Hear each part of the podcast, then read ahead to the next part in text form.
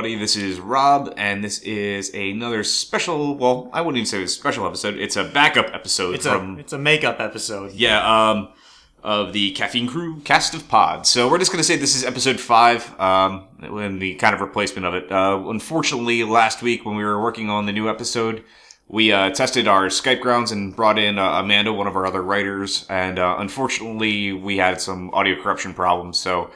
Fortunately, unfortunately, episode five was kind of lost, but we're gonna do this as a little makeup. It's just me today, and Lynch. Yep.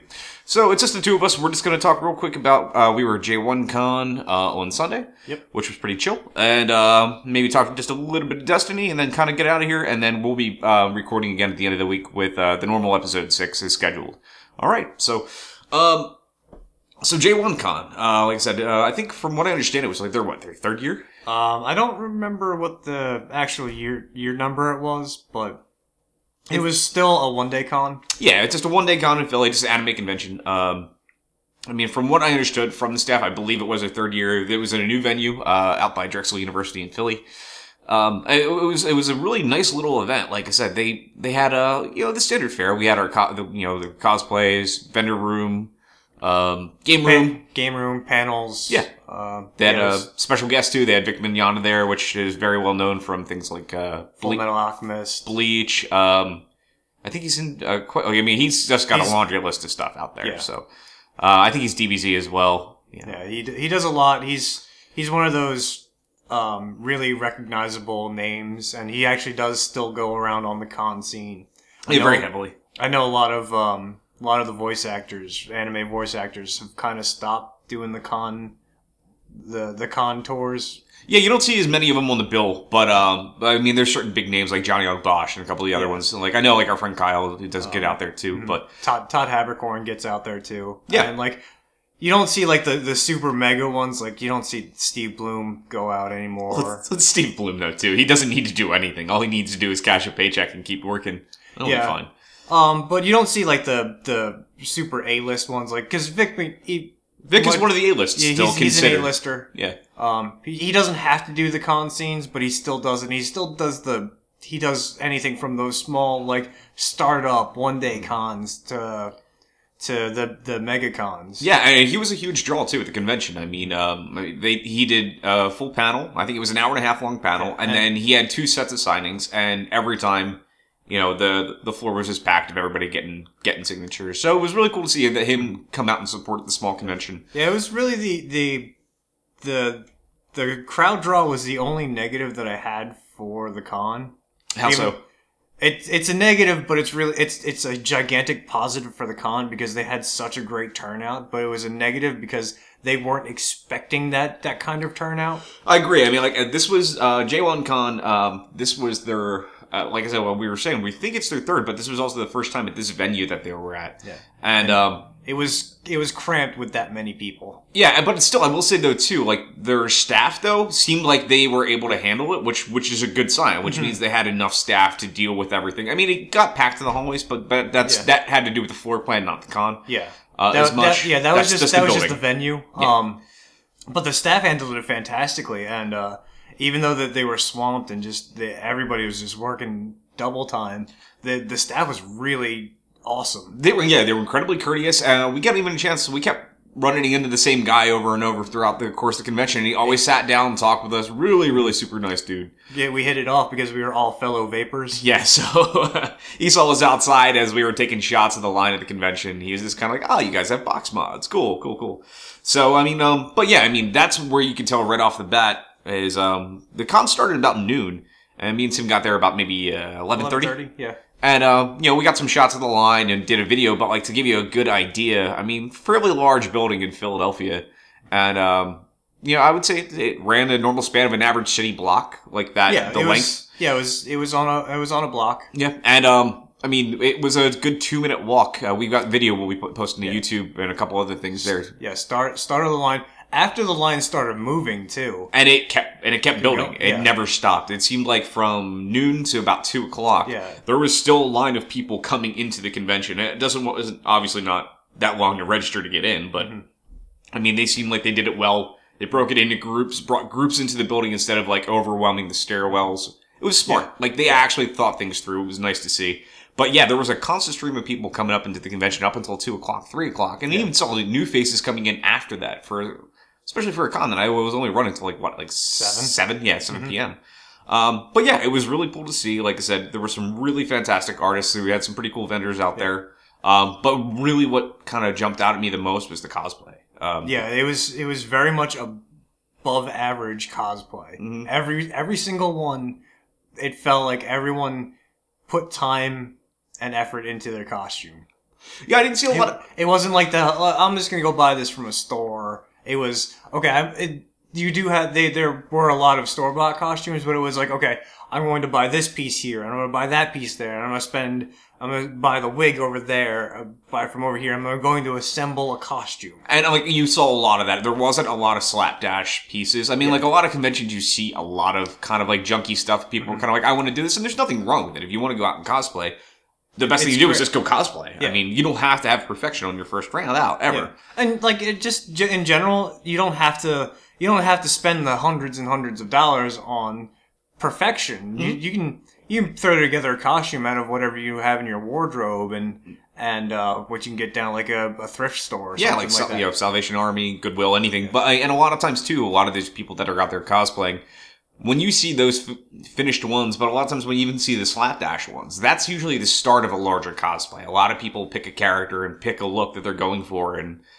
start off one way, and three years later, if they're still rocking that cosplay, it looks probably pretty drastically different than from what it first did. Everybody kind of takes their time to improve improve their craft, and I was amazed to see how many great finished looking pieces were at this event. I mean, there was um, a couple that really jumped out at me was uh it was comic book based, but uh, there was a guy who set up uh, as Deathstroke from Arrow, um, and he just looked fantastic. Like, yeah, he Yeah. was it, it was he was to a T like Deathstroke from Arrow yeah, uh, from the CW, not not comic book as much, but it, it, from like this this CW. yeah, and it, he looked great. Like, and he even had the facial hair down. He he threw the gray in the temples, so he had the, rocked the little salt and pepper. It, He had it was the a eye patch. Yeah, eye patch. I mean, and he looked like he had the full arsenal. He even had like the little orange buckle touches on his costume, which was really cool to see. Um, there that- was the steel. Yeah, there was a steal from uh, from DC Comics as well. When I think that was probably one of my favorites is when we were getting a picture of him. I guess he had his little boy with him, and uh, the kid looked at me. He's like, "Yo, yo, I'm Steel Bo- uh, Steel's bodyguard." And then he gave me the little like two fingers at his eyes, and they like poked it back at me, kind of like, "I'm watching you." so that was pretty cool. It- Um, it was fantastic. And I think that was the guy who earlier, um, the the kid was dressed up as Minion. yes, yeah, he was. I think he was dressed up as a as a minion. So I think it was kind of cool to see. I guess father and son going back and forth and Yeah. just cosplaying together. So that was pretty neat. And then um, The the one the the costume that stole the show for me was uh, the cleaning Levi mhm. from Attack on Titan. yeah, uh, the girl that did that did an awesome, awesome job. Fantastic job. like just like got it down. I mean, there was a ton of Attack on Titan, but that one really just looked great. Mm-hmm. Like everything from all the little detail, but it looked cool. It looked really cool. Yeah. Uh, a couple other good highlights too. There was an amazing looking Sailor Moon there. Uh, Yeah. like really just like excellently done, great detail. Um, we got a couple good pictures there. Um, there was, uh, I know you had another really big one too. Um, there was an arcade Sona there Mhm. from League of Legends. That was fantastically done. We'll have all these pictures up uh, Probably in the course of the week. in, during the week. Yeah, um, and then, uh, like I said, you know, again, tons of Attack on Titan. There was a lot of good, uh, Ouran Host Club ones that were fun. Lots of Hatsune Miku as well. So it was really cool. So, uh, There are a couple good Adventure Time ones there. yeah, yeah, there really were. There was, like, a lot of fun creative ones. Like, a lot of stuff you don't normally see. And then, like, of course, you get your normal fare of, like, your FMA stuff. And there was a couple really good, even, honestly, like, even though Bleach hasn't been a big, huge thing, there was a couple really- really excellent Bleach cosplays, Yeah. too. Um, so yeah, it was all around. It was an excellent con. Um, we did get a chance too to run in with a friend of ours, uh, DJ Cutman from uh, Game Chops, um, who uh, provides our theme music. So you'll obviously you heard that at the beginning of the episode. Uh, we did a little interview with him, which is already up on the website. We just got a chance to shoot the shit, talk about what uh, is going on with him, what's up with Game Chops. You know, talked a little bit about inspirations of, of their music, what they got coming. So yeah, and uh, I think you threw him for a loop on that last question. I did. Like, what what games are you playing? because he's probably all used to talk about music, but like you know, like when you look at what him and Game Chops really get into, you can definitely tell they're they've got much love for retro and kind of indie. And uh, so, uh, so he was just kind of like, ah, you know, it's kind of nice. It seemed like he was happy to get a chance to take a break from talking about music Yeah, for a second. just so. doing like, doing the same same questions over and over again to, Yeah. to get something fresh in there. Yeah, so it was really cool. Uh, like I said, so definitely go to the site. Uh, but the audio is a little little tinny sounding and a little blown out. But if you just turn it down a little bit, it's pretty. It's, Yeah, it's I- very it's very listenable. Yeah, I was trying to work my magic on it to try try to bring it down way down. Um, Con con floor. but it, it's it's it's it's a open mic on a con floor, so there's a ton of background noise, and you had to get the mic right up on each other just to get get a clear sound. But yeah, I tried. I did the compression on it. I did a hard compression on it to bring it way down. Then I did a couple um, decibel drops on it. So Well, I can't imagine what it sounded like originally because I mean, like, well, even playing it back, I mean, I, me and him both kind of, I think, had that like knowledge of, okay, well, this is an open con floor, so here, here's the mic, shout at it, and oddly enough, the background didn't pick up too much, so it just sounds like us screaming in a microphone for a little bit, but Yeah, but I, But I still gotta, solid. I gotta get my, uh, I gotta get the levels on that down better. And I was looking at mics for for that, yeah, like little portable USB mics with the the micro USB. yeah. So we'll definitely be like, like investing in that. a Forty little bucks or something like Yeah, that. we'll totally, we'll we'll totally be adding that to the repertoire as well soon. Like I said, um. So yeah, it'll be really cool. So I mean, I know uh, it was nice because uh, I I know CNP got a chance to. Uh, uh, for those who don't know, that's a chaotic neutral podcast. Um, Sean, one of you guys' new members, um, is uh. Gonna be starting up his own Yeah. like YouTube and podcast thing. So he had bought lots of gear. So uh, you guys are now in a multi mic setup too, which Yep. is really nice, and we'll probably be getting to that fairly soon here, probably a couple months. We're yeah, uh, probably probably the same setup. Yeah, well, I mean, I know. I think he even open, openly said if we want to, if we want to bring it across all of them, that's fine for the time being as we get ready. So, Because it's it's a it turned out to be a really good setup. yeah, it, it sounded crystal clear. So definitely go go out there and take a listen to uh, episode eighteen of uh, Chaotic Neutral podcast. You'll definitely hear a big big audio change. Uh, So. You can barely hear Rory this time. so, but yeah, very cool. So, like, and uh, like I said, we mentioned um, back in the Unheard episode five. Um, there's a lot of big site changes that are in the works. Uh, Tim, Cat, and myself are starting to look heavily at a full site redesign, which we're hoping to have implemented probably before November. So, right around the one year anniversary of caffeinecrew.com. So, uh, just just to like clean up the site, get the get the front page just cleaned up, so it's not just a kind of just a wall of of, of posts. Mm-hmm. It's it'll actually be like tiled out articles, so it, it'll be you'll it'll be like a lot. It'll be a lot cleaner and easy and, and hope, hopefully easier to navigate. yeah, so like I said, we are working on that, and uh, we thank everybody for coming, going to the site and seeing what's been happening there. Uh, if you're on our Facebook or Twitter, you probably have also seen our, our new logo, and that'll be all over the new page when everything's ready. So you'll probably have a nice, bright, obnoxious blue and orange color scheme on the Most- new, on mostly the website. orange. mostly orange. So that'll be coming soon. Which, uh, it'll be great if you like the Flyers. yeah, pretty much. Actually, that's more like the Oilers, though, wouldn't it? Like a blue and orange. Like um, no, I, thought, I think they were more blue. Was it? They they it was blue and orange, but they kind of toned it back. It's a little bit more blue and white now. I think they still have a little bit of it in their logo, but yeah. So, who even cares about Edmund? Lynch, edit that out. but um, but yeah, no. So yeah, like I said, it's been really nice kind of seeing exactly what's been going on. Um, you know, we have a couple big things coming up too. Uh, trying to think. We There's a lot. There's Steampunk Unlimited coming up at the end of the month. That is the final weekend in September, and that's in Strasburg in PA. So we have, I think, three people, three of the writing staff will all be actually vending all their own different stores. Kat's going to be there with Solstice Brews. Um, Siobhan, who's Eyes of Seraphim on the site, is going to be with the Magic Shop. Um, and then Kevil's going to be there as well, Keeper of Sketch. So he'll be there with his art as well. And then one of our friends as well, uh, Brian Cotter, will be there uh, doing um, shirts as, as well. So um, so definitely make sure you get out there see him. Uh, Abney Park is going to be the big act, which they're playing that Sunday at the end of the convention. Uh, they're an amazing steampunk band, lots of fun. Uh, and then our good friends um, are playing on Saturday, which is this way to the Egress. I know they're uh, going to be there, so hopefully I'll get a chance to play a little catch up with both Taylor and Sarah and the rest of the band. So, uh, but yeah, um, outside of that though, too, I know you've got the Parkinson's Walk coming yeah, up too. and in October we have we have a jam packed October. yes, we do. Uh, on October 11th, I'll be down in Philadelphia on MLK Boulevard doing the Move On uh, Walk to Stamp Out Parkinson's. Uh, I've been I've been trying to throw out the uh, throw up the the information to my donation page for that, but it's it's a charity walk.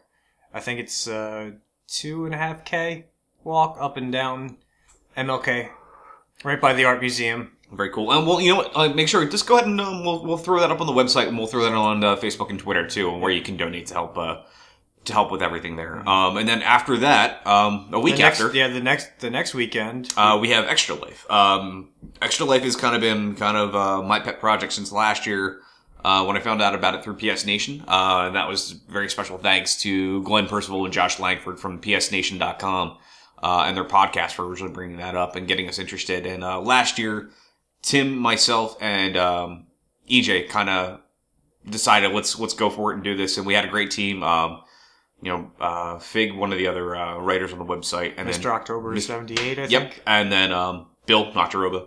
Um, and then WC Kenny Me, so Kenny, um, are all on there. And uh, most of them were big parts of that. Also Tommy, Wing Ding Dingo.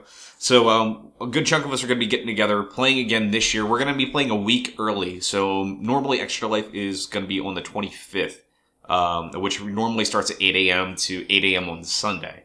So normal full 24 hour gaming marathon. Um, every penny goes to the hospital of each player's choosing. Um, our team uh, that is working with PS Nation, we're uh, our little sector is all playing for CHOP, which is Children's Hospital of Philadelphia. So any money that goes donated will go directly to the hospital. The foundation does not take a penny of it, so anything that comes in goes right to where it belongs. So um, right now we do have an article on the website where you can see our roster of players, which needs to be updated. We had a couple new additions. Sean's now on there. Um, uh, Reap, who has uh, been in past episodes of Chaotic Neutral Podcast, is in there as well. We'll all be. Uh, I think we're all going to be doing streaming projects throughout the throughout the thing. Mm-hmm. Um, we're going to be playing from midnight uh, to midnight because sleep. Yeah, pretty much the the the dawn of, the dawn of that Saturday, like the very crack of that Saturday, we're we're gonna be at twelve oh one a.m. We will be kicking off uh, and going until twelve o'clock midnight. Um, you know, into the next next thing. So we'll we'll be going the full nine. So if there's anything you want to play to, please reach out to us on our email. Um, even uh, Facebook or Twitter, if there's anything you would like to dive in. Most of us are, I would assume we're going to be playing between PS3, PS4. Uh, that'll be the main point. We're also going to be breaking in and out of gaming, and we'll actually be doing board games as well, and probably diving in a little into a little retro. It sounds like one of our uh, our team members found an original old Pong uh, arcade machine, so we're going to see if we can find a way to hook that up to an old CRT.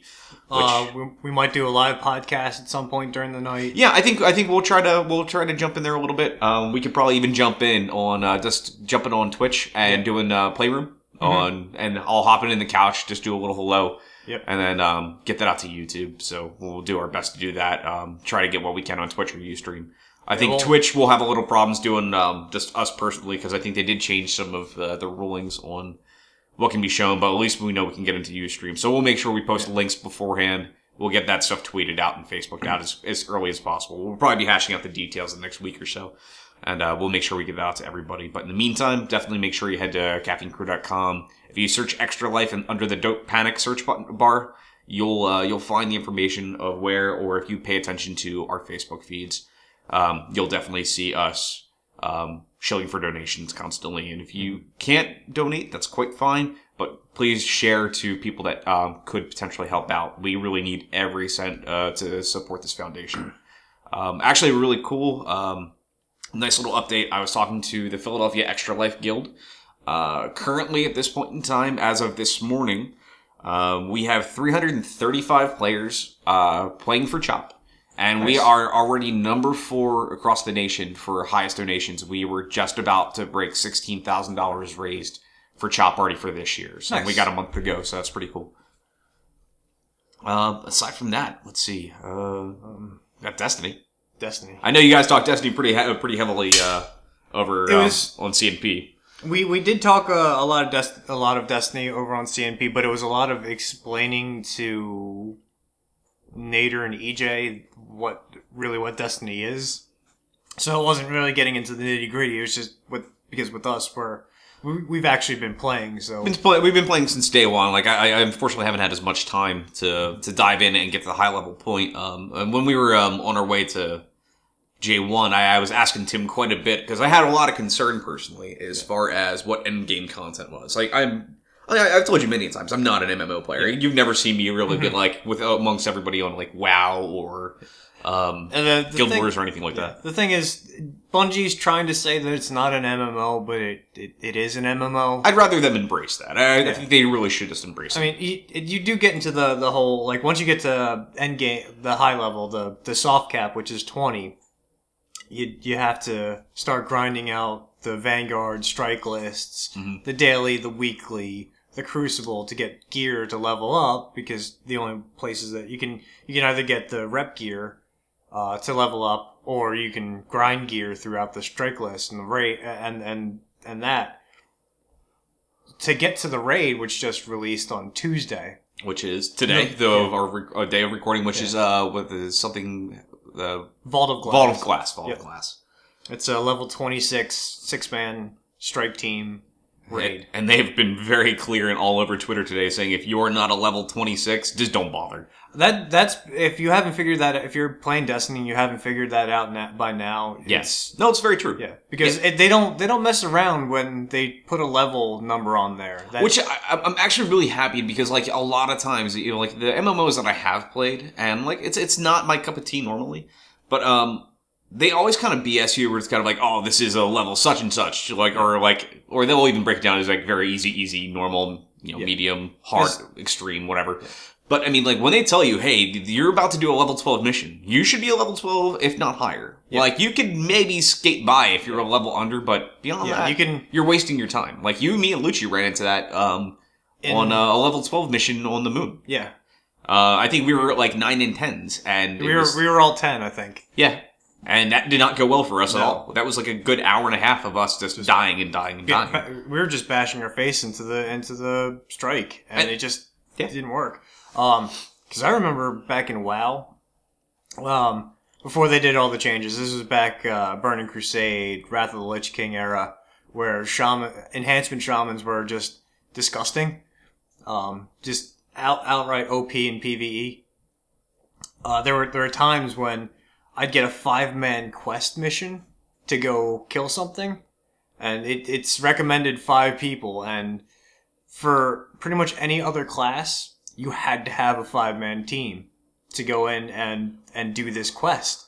Shaman, enhancement shaman, go do a five man quest by yourself. Yeah. Just because how how ridiculous it was, uh, how ridiculously OP the class was.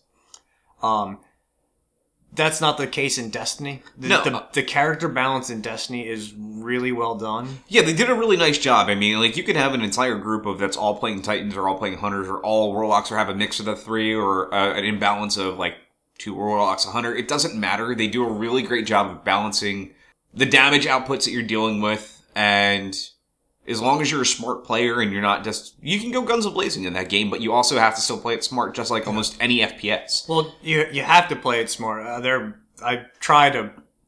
A lot of times, if, if I'm messing around, I'll I'll die a lot. But like when you're in a dark zone, you just can't do that. You just can't do that. Uh, and uh, if you haven't played Destiny, basically the dark zones are pretty much um, kind of the, their, their They're- version they're- of instances. Yeah, they're instances. um, like I said, we're all the main juncture of uh, Destiny. Like you're running around with other players, and you'll see them in the world. Mo- the moment that you enter a mission, there's always a a line in that mission where um, you'll get a no respawn allowed. Um, that does not mean you can't die, especially if you're in a strike team, because you can still have the option to be revived. But if you're playing a single player game, you have to be very smart about what you're doing because death means starting that, that section over. And I will say this though, the nice, really good thing I think they've done, and I gotta commend Bungie for this. And like I even told you day one, um, I had a couple uh, server issues that kept happening where I'd be in those dark zones and get booted out. Yeah. Um, and you were even saying too, like you, you had a couple moments like that. But the nice thing is you don't lose your XP, you don't lose the gear that they drop. All Because that it- stuff stays. It it's it saves. It's like it's just constantly save stating it. Yeah, It's it's like any other MMO where it's whatever you do, it's it's always in that save state. And the nice thing too is if you do drop when you go back into that mission, you start right at that point. You will start at the in, in, at the start of the dark zone. You don't have to go to the very beginning of the mission, which is really nice. You'll be able to kind of dive right back into where you were, go through that. You may lose like five ten minutes of play, but it's it could be much worse. There's some of those missions that take quite a bit of time before you even get to those moments. Yeah. So it, it's nice to see that they really thought that through. Mm-hmm. Uh, you were even saying the same thing about the Crucible. It doesn't really matter what, what level you're in Yeah, for um, PvP. They they they balance it. They character balance it uh, you could be a level five and go into PvP and roll up against a, a level twenty four, and it, they they balance it well enough that you don't notice any big difference. Uh, you'll you'll see minor differences in like the grenade styles or the super style, the supercharged styles, or because a level five is not going to have the the blade dancer on the hunter unlocked. They're not going to have the sun singer unlocked for the warlocks. They're not going to have the defender. Although defender, does- you don't really see defenders a lot in in PV in PvP. Yeah, I don't like it. Makes sense, but I mean, it's nice that that does change things a lot. I mean, you have the options. It's not just those three classes because everybody has one other set of mm-hmm. of play And styles. there, there's so another there's another block in there. So for most likely an expansion Probably, somewhere yeah. Mm-hmm. down the line. We'll, we'll, we'll see. We'll see maybe a third option for each probably class. probably uh, within the next two expansions that they've they've announced. I would- assume probably at the end of season one. I don't think we'll see that. I think the other one's slated right now for late no, mid to late November. Um, so I think there's a high chance we'll see that in the second one, which is probably after the New Year sometime. Mhm. Um, so I mean, it's cool to see that they're doing a good job. I I mean, oh, it, the game has been getting a lot of They've been getting a lot of negative. I mean, it- feedback. They've been getting a lot of negative feedback, and mostly in the review angle. Um, and I can see where some of this was coming. We were talking about this a little bit, and I can defend them and argue their point at the same time. Um, I, I was even telling you too, like the biggest mistake I think Bungie made going into the release of Destiny was up until even playing the beta. And even bef- even after the beta, we knew nothing about the rest of the game at all. Like we knew what happens in the old Russia area on Earth, and that was it. Like they never showed off anything That was else. that was the only gameplay that that happened. Right, and I think that's a big part of it. Uh, I mean, there was those two hours I think during the open beta point where they had a sequence of the moon opened, and everybody's kind of like, you know, they saw the world map and it's kind of like, well, there's a huge solar system out here. Or there's going to hopefully be a ton of worlds. Um, based on what you're looking for in a game, I, I Destiny can be a make or break for you. If If you're looking for an MMO style game, you'll love it, you, you'll you'll love it. if you like Borderlands, if you like Diablo, granted, yes, this is still very different than both of those games. Like Borderlands is still the closest, you know, parody I think you can say It- out there. it's like you. Most of us have been making the comparison that it, uh, the mashup it, it's Halo Lands. It, it- yeah, yeah, it's, it's and that's the truth. But I, there is a lot more MMO there than you would expect. I think for the the unsuspecting MMO players, you have your grinding, you have your farming, and I think if people were not anticipating that, Yeah. I can see where they they're like, hey, this is not what I anticipated. Yeah, and it that- doesn't. and, oh, go ahead, go ahead. Sorry. Yeah, that that's one of the things that was um, really bugging me is that people are, are one of the complaints that I've been hearing is that there's that there are all these MMO aspects in, in it, and uh, and they they just weren't expecting it. It's like, well, if you played the beta or like were like really paying attention to to the releases about it, you could tell it was going to be a, a very MMO influenced game. Yeah. And these were people who were like, "Oh, it's Bungie. They're gonna make another Halo." Uh, well, I think that's Like- what everybody expected, though. Too. I mean, um, Bungie, like, if, if you think about sci-fi game lore, like next to Mass Effect, Halo's got the largest lore. I mean, like, think about how many novels are out there. They're like what six games in now. Yep. Um, like between they have Halo one through four plus ODST, and then they have Reach. And then mobile, they they have a mobile game. I They have a mobile and slash indie game, which and plus they even have uh, Halo Wars for fuck's sake. Yeah. Um, but I mean, like they Well, we don't mention Halo Wars.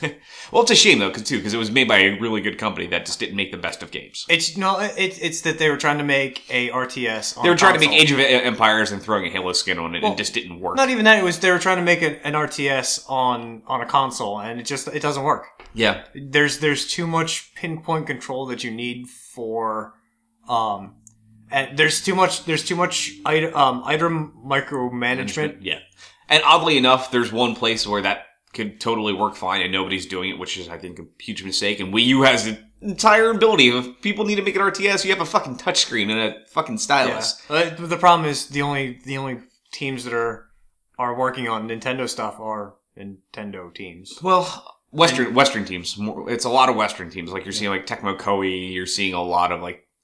you've got Team Ninja. You've got But company. Like all these. They're people. all, but they're all conforming to the N- Nintendo They're u- ideal. yeah. Which is which is the problem is is that Nintendo is so far behind the times.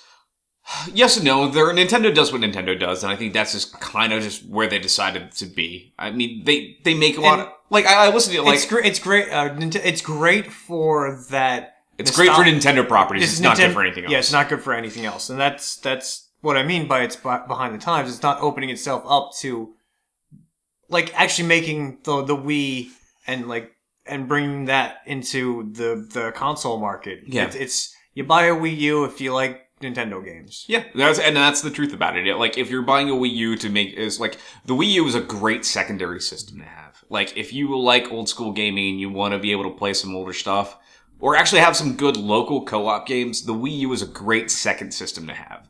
But I would not recommend anybody out there to buy a Wii U and only a Wii U. Buy a Wii U if you have the uh, the the money to have an Xbox One or a PS4. I mean, that's the best suggestion I can make. Um, if you can buy a PS4 or a PS4, yeah.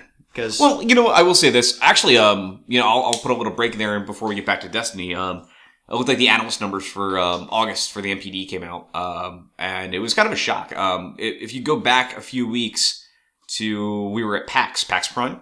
Um, PAX Prime, they made the announcement uh, that they did, or right after PAX Prime, actually. Um, they had a little um, press release a couple weeks ago that they did a live stream that was kind of like pre TGS, which actually starts tonight, um, our time. But um, they discussed how many units uh, PS4s have actually officially sold. And this is sold through, not sold in. Uh, And if you don't know that term, sold in means to retailers. Sold through is actually to customers.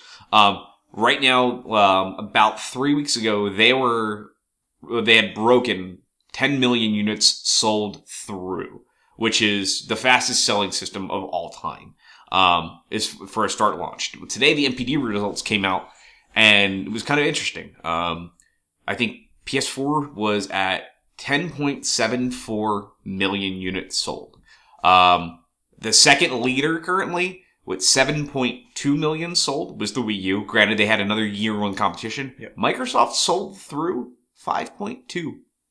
They're at half. Yeah. I did not expect them to be that far behind because it seems like when we, uh, at E3, they mentioned 5 million units out, but it, apparently that meant five five million sold to sold sold yeah sold in sold in In. to retailers Yeah. so it's it's surprising to see that they're actually half through i mean like i mean Uh, it's it doesn't surprise me after all the things that went through uh, that went on during the build up to the the big console war of, of last of last year. a lot of mixed messages and that was into uh, up to and including the actual release of the system And and they've been doing and Microsoft has been doing a lot of like underhanded things to. I, I've, I've Yeah, yes, yes, and yes and no. I totally know where you're going with this, and I agree. I've actually written a few articles on the website about it. A lot, mainly a lot of buying, buying publishers and buying exclusives, Yeah. as opposed to focusing on their studios. yeah. Instead of instead of development, they're they're buying. Um, obviously, I'm sure the big thing that you wanted to talk about too, because if we're here, we might as well talk about Yeah, it. we might as well talk about it. Um, Um, yesterday morning, I believe. Yeah, Mon- Monday, Monday, mo- morning. Monday um, morning. Uh, they reported, uh, and they officially came out. I had a little article about a week ago on the What the Fuck Wednesday about Microsoft discussing potentially purchasing Mojang. Um, the Wall Street Journal broke. I think it was Monday or Tuesday last week. Uh, and officially, uh, that went through yesterday. It was what two, two, two point five billion. Two point five billion dollars. Um, and, Um, and not just stepping down, I believe too. I think Um, he's Mark Marcus uh, Marcus, Jens- Markus Persson. Markus Persson. Uh, uh, uh, what what's the other guy's name? The other I, I'm not sure. There's three. starts with a J. There's the three. The there- three. There's, there's three heads at, the at three heads. Mojang. At, the three heads at Mojang are are stepping down. Are they're they're going to be leaving Notch once everything gets all said and done, hammered out. Uh, and it's it's actually kind of disappointing on the way that this is uh, going about because it seems like Microsoft is buying this to pump its console sales, and um, because you can't spend two and a half billion dollars without a plan to reca- recoup that money in some way. Well, I, I, I understand to an extent. I mean, like, they did officially issue a press release. Um, not Michael Pachter. That's uh, the dude from Wedbush. Uh, head of Phil Spencer, uh, head of the Xbox division, did come out and say they are still going to 100% support every other version, iOS, Android, and PlayStation. So that's obviously PS3, PS4. There's a big question in the air still. The Vita version still has not been released yet. that was supposed to be out the same day as PS4. I know they were still working on bug fixes. The question in my brain is, is that game going to still come out? Because that was supposed to be considered a cross-buy title. Um, so if you own the PS3 version, the Vita version was going to be free.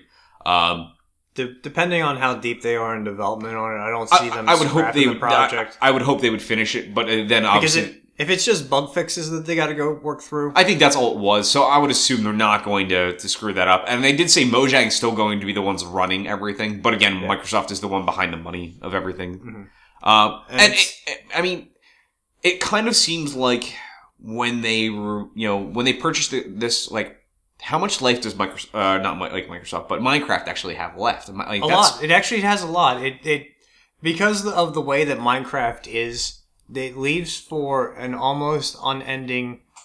It's um, infinite. It's just yeah, very much infinite. It, it's a very infinite set of possibilities of what you can do in Minecraft. I mean, with just red, pretty much just redstone and repeaters and blocks, people have made working hard drives in in Minecraft. It's very true. Uh, and you also have now too piggybacking off of like um, the Lego Movie.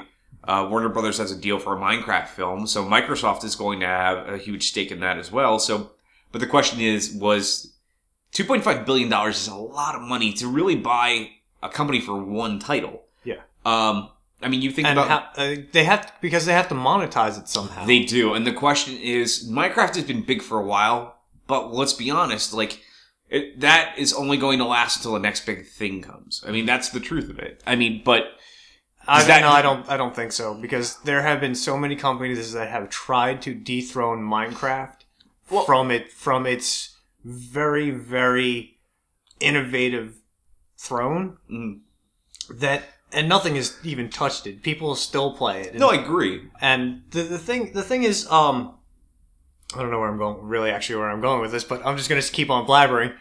I I, I think it's it's from one of the analogies that I was making was I'm, I'm rereading Ready Player One.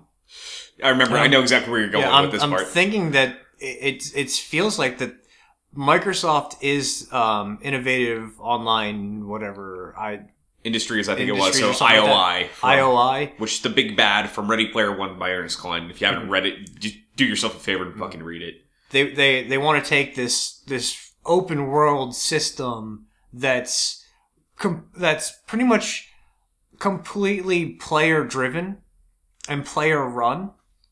I mean, uh, Mojang and 4J they do all the, the the most of the technical stuff. They do they do the updates and then they do the bug fixes, but it's up to the players to to really build the universe Yeah, and I mean, build uh, the game. And unless you're playing survival, I mean, ultimately, what they're doing with survival is just adding additional content or making little tweaks and adjustments. But for the most part, Mm-hmm.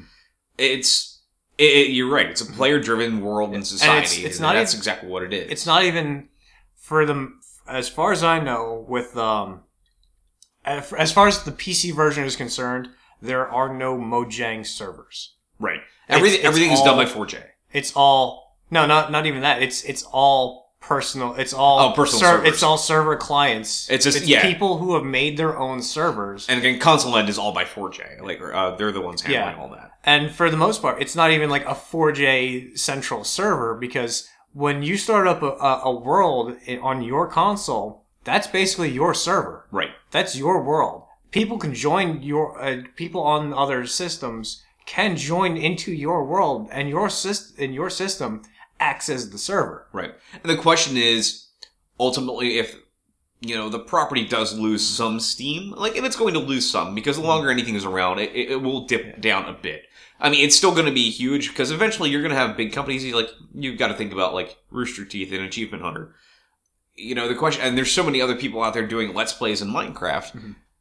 How long is that going to last before somebody finds something else to pick up? I mean, that's th- that's it does have an end date. It's a matter of when. Yeah, it's a matter of when, and it's a it, it's a matter of when, and it's a matter of it- it's a matter of when. It's a matter. It's not a matter of when people are going to run out of creativity in Minecraft because they never will. because they pretty much never will. It's As like if you, you give a five year old a bucket of Legos and said, have fun, Yeah. they're never going to stop building something new.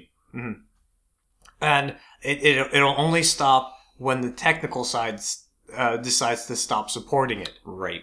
And even still, like, you know, there's games that survive well past their creators. I mean, like, if you look at EVO, um, the uh, fighting game tournament, like, look at Smash Brothers. Smash Brothers is a 10 year old game that people are still playing back on from GameCube for Melee.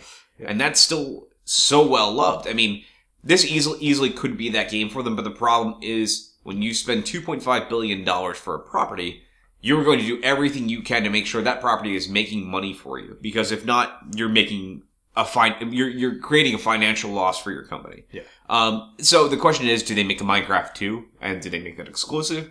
Do they just pump out a ton of DLC for it? And, but do they only lightly support some consoles as opposed to others? Yeah. Do they do a lot of exclusive content? And that's where you could start losing people really quickly.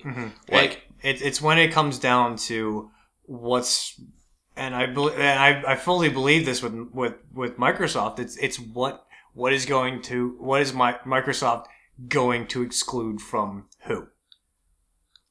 That's the truth of it because the Pocket Edition they don't have to do much. Like they're going to make an iOS version and keep supporting the iOS version, the Kindle Fire TV and um, Android, and but you know that's on the back end, and they're going to probably try to do something special for a Windows Phone. You guarantee they're going to probably do something for them. they're- that was uh, they're they're definitely going to make something for Windows Phone. Yeah. Why not? and it's already available there. Uh, but I wouldn't be surprised to see them do something, some kind of special content, or even just do some kind of free content for 360 or Xbox One.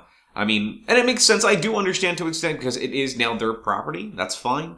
They can choose to do whatever they want. But even would- still, with texture packs, I would prefer the this purchase of mine of Microsoft's purchase of Minecraft not to be the death of Minecraft because that's what and that's what that's what my fear is. It's my fear that that Microsoft is going to get their grubby little hands in it and ruin Minecraft for people. well, it's like if you go back like what two episodes on um, Caffeine Crew Cast of Pods, we talked uh, a little bit about exclusivity, and we talked with, about like, um, with Rise of the Tomb Raider. Rise of the Tomb Raider when we were discussing like female role models in gaming uh, and equality over gender equality, and you know they've already proven so far about four times in this console generation that their answer to games for their consoles is to write a check to another developer, like a third party developer, not even a second party. Second party makes sense. I totally understand it. It's like, hey, you know, um, like you look at Insomniac Games. Insomniac Games is making Sunset Overdrive they have a long history with Sony, but they're still considered, for the most part, a second second party developer. That doesn't mean they work exclusively for one or the other. If they choose to work with Microsoft through this console generation, by all means, they they, they can go ahead and do so, and that's good for them. Um, and it helps support that console, and what every console needs is exclusive titles. But buying a third party title and locking it away from other people, that kind of happened in a weird back and forth with, like, for example, um, Dead Rising. Dead Rising started off on Xbox 360, which is fine. So everybody's like, oh, cool, this is one of their games. But then 2 came out to everybody. Then they made 2 off the record, and that was available to everybody. And they said, we're going to buy this back. So the people that did like it on multi-platform were kind of like, okay, that's pulled away from me. So if I want to continue my experience in Dead Rising, I have to play on Xbox One. That's fine. Whatever. That that's that's their their choice and their prerogative, and they can do whatever they wish with it. But then you start getting into like a lot of the DLC, like the lockup of like the Call of Duty franchise, like as far as DLC first on Xbox One. Um, a lot of stuff happening with EA, like Titanfall was a big thing. A lot of people were like, whoa, whoa, whoa, whoa, whoa. They just bought rights from a third, huge third party developer, which looks bad on EA. And let's be honest, EA does not exactly have the best reputation as far as the gaming community is concerned. So it's for- in the game. it is in the game. Um, but that's that's well, actually no, it's not in the game. It's in DLC. Let's be honest, or microtransactions. It, it's it's in Origins, and nobody really touches Origins. so I mean, but that's a huge part is when that went down and people got excited about Titanfall and they said, well, it's only going to Xbox One. I was like, it's a new franchise. Who gives a shit if it goes to Xbox Yeah, One? it- It stays there. That's fine. But the fact is, it was from Respawn Entertainment, who already had a huge, uh, well, the people that created Respawn Entertainment had a huge past already with Microsoft. But them being owned by EA, it looked like a lot of weird favoritism. It also doesn't help that Peter Moore, who helped run the Xbox division, is running EA. It- so a lot of people got pissed. It didn't. It didn't bother me as much that, that Titanfall was going to be um, a Microsoft exclusive because it came to PC, and that's fine because I have a PC. I'll play play it on a PC. yeah, and, and it's, a, can. it's a shooter. It's where I prefer to play. Um, shoot. It's a PC is where I prefer to play shooters, just Right. because it's you just have a tighter control. Um, and that's fine. It's like if you have like a startup franchise, Mhm. or if you have a if you have a company with a long running history. It's like um, Gears, Gears of War. That's uh, Epic, and Yeah. that stayed on 360. Then good for them. Awesome. But that's it- one of their franchises. But it, but when it makes uh, but when a game or a franchise or a company makes its name in in like the indie verse where where Minecraft came from, or it started off as like a multi platform uh, franchise More so, it's a multi-platform franchise. franchise. Um, and they then they buy it. They buy the exclusivity.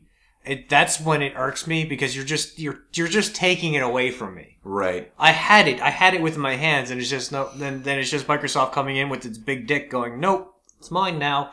You can't. You oh, you have Sony. You can't play it anymore. If you want to play it, Xbox One. Xbox One." And I'm like, I don't have the money for an Xbox One. Nor do I have. Nor do you have enough games that I want to play. Yeah, and like we'll be honest, and I mean, like I think Tim can agree with me too. If you're out there and you're already playing it next next gen, and let's let's be honest, I think it's time to stop calling it next gen. It's just it's it's, It's- current gen. Yeah, it's current gen because If, if you're playing on a PS3 or Xbox 360, you're like, no, this is current gen. I'm like, no, you're living in the clouds. It's almost been a year. It's, it's yeah, you're, it's- you're we're last gen. com- you haven't upgraded yet, and there's nothing wrong with it. Yeah. But deal with it.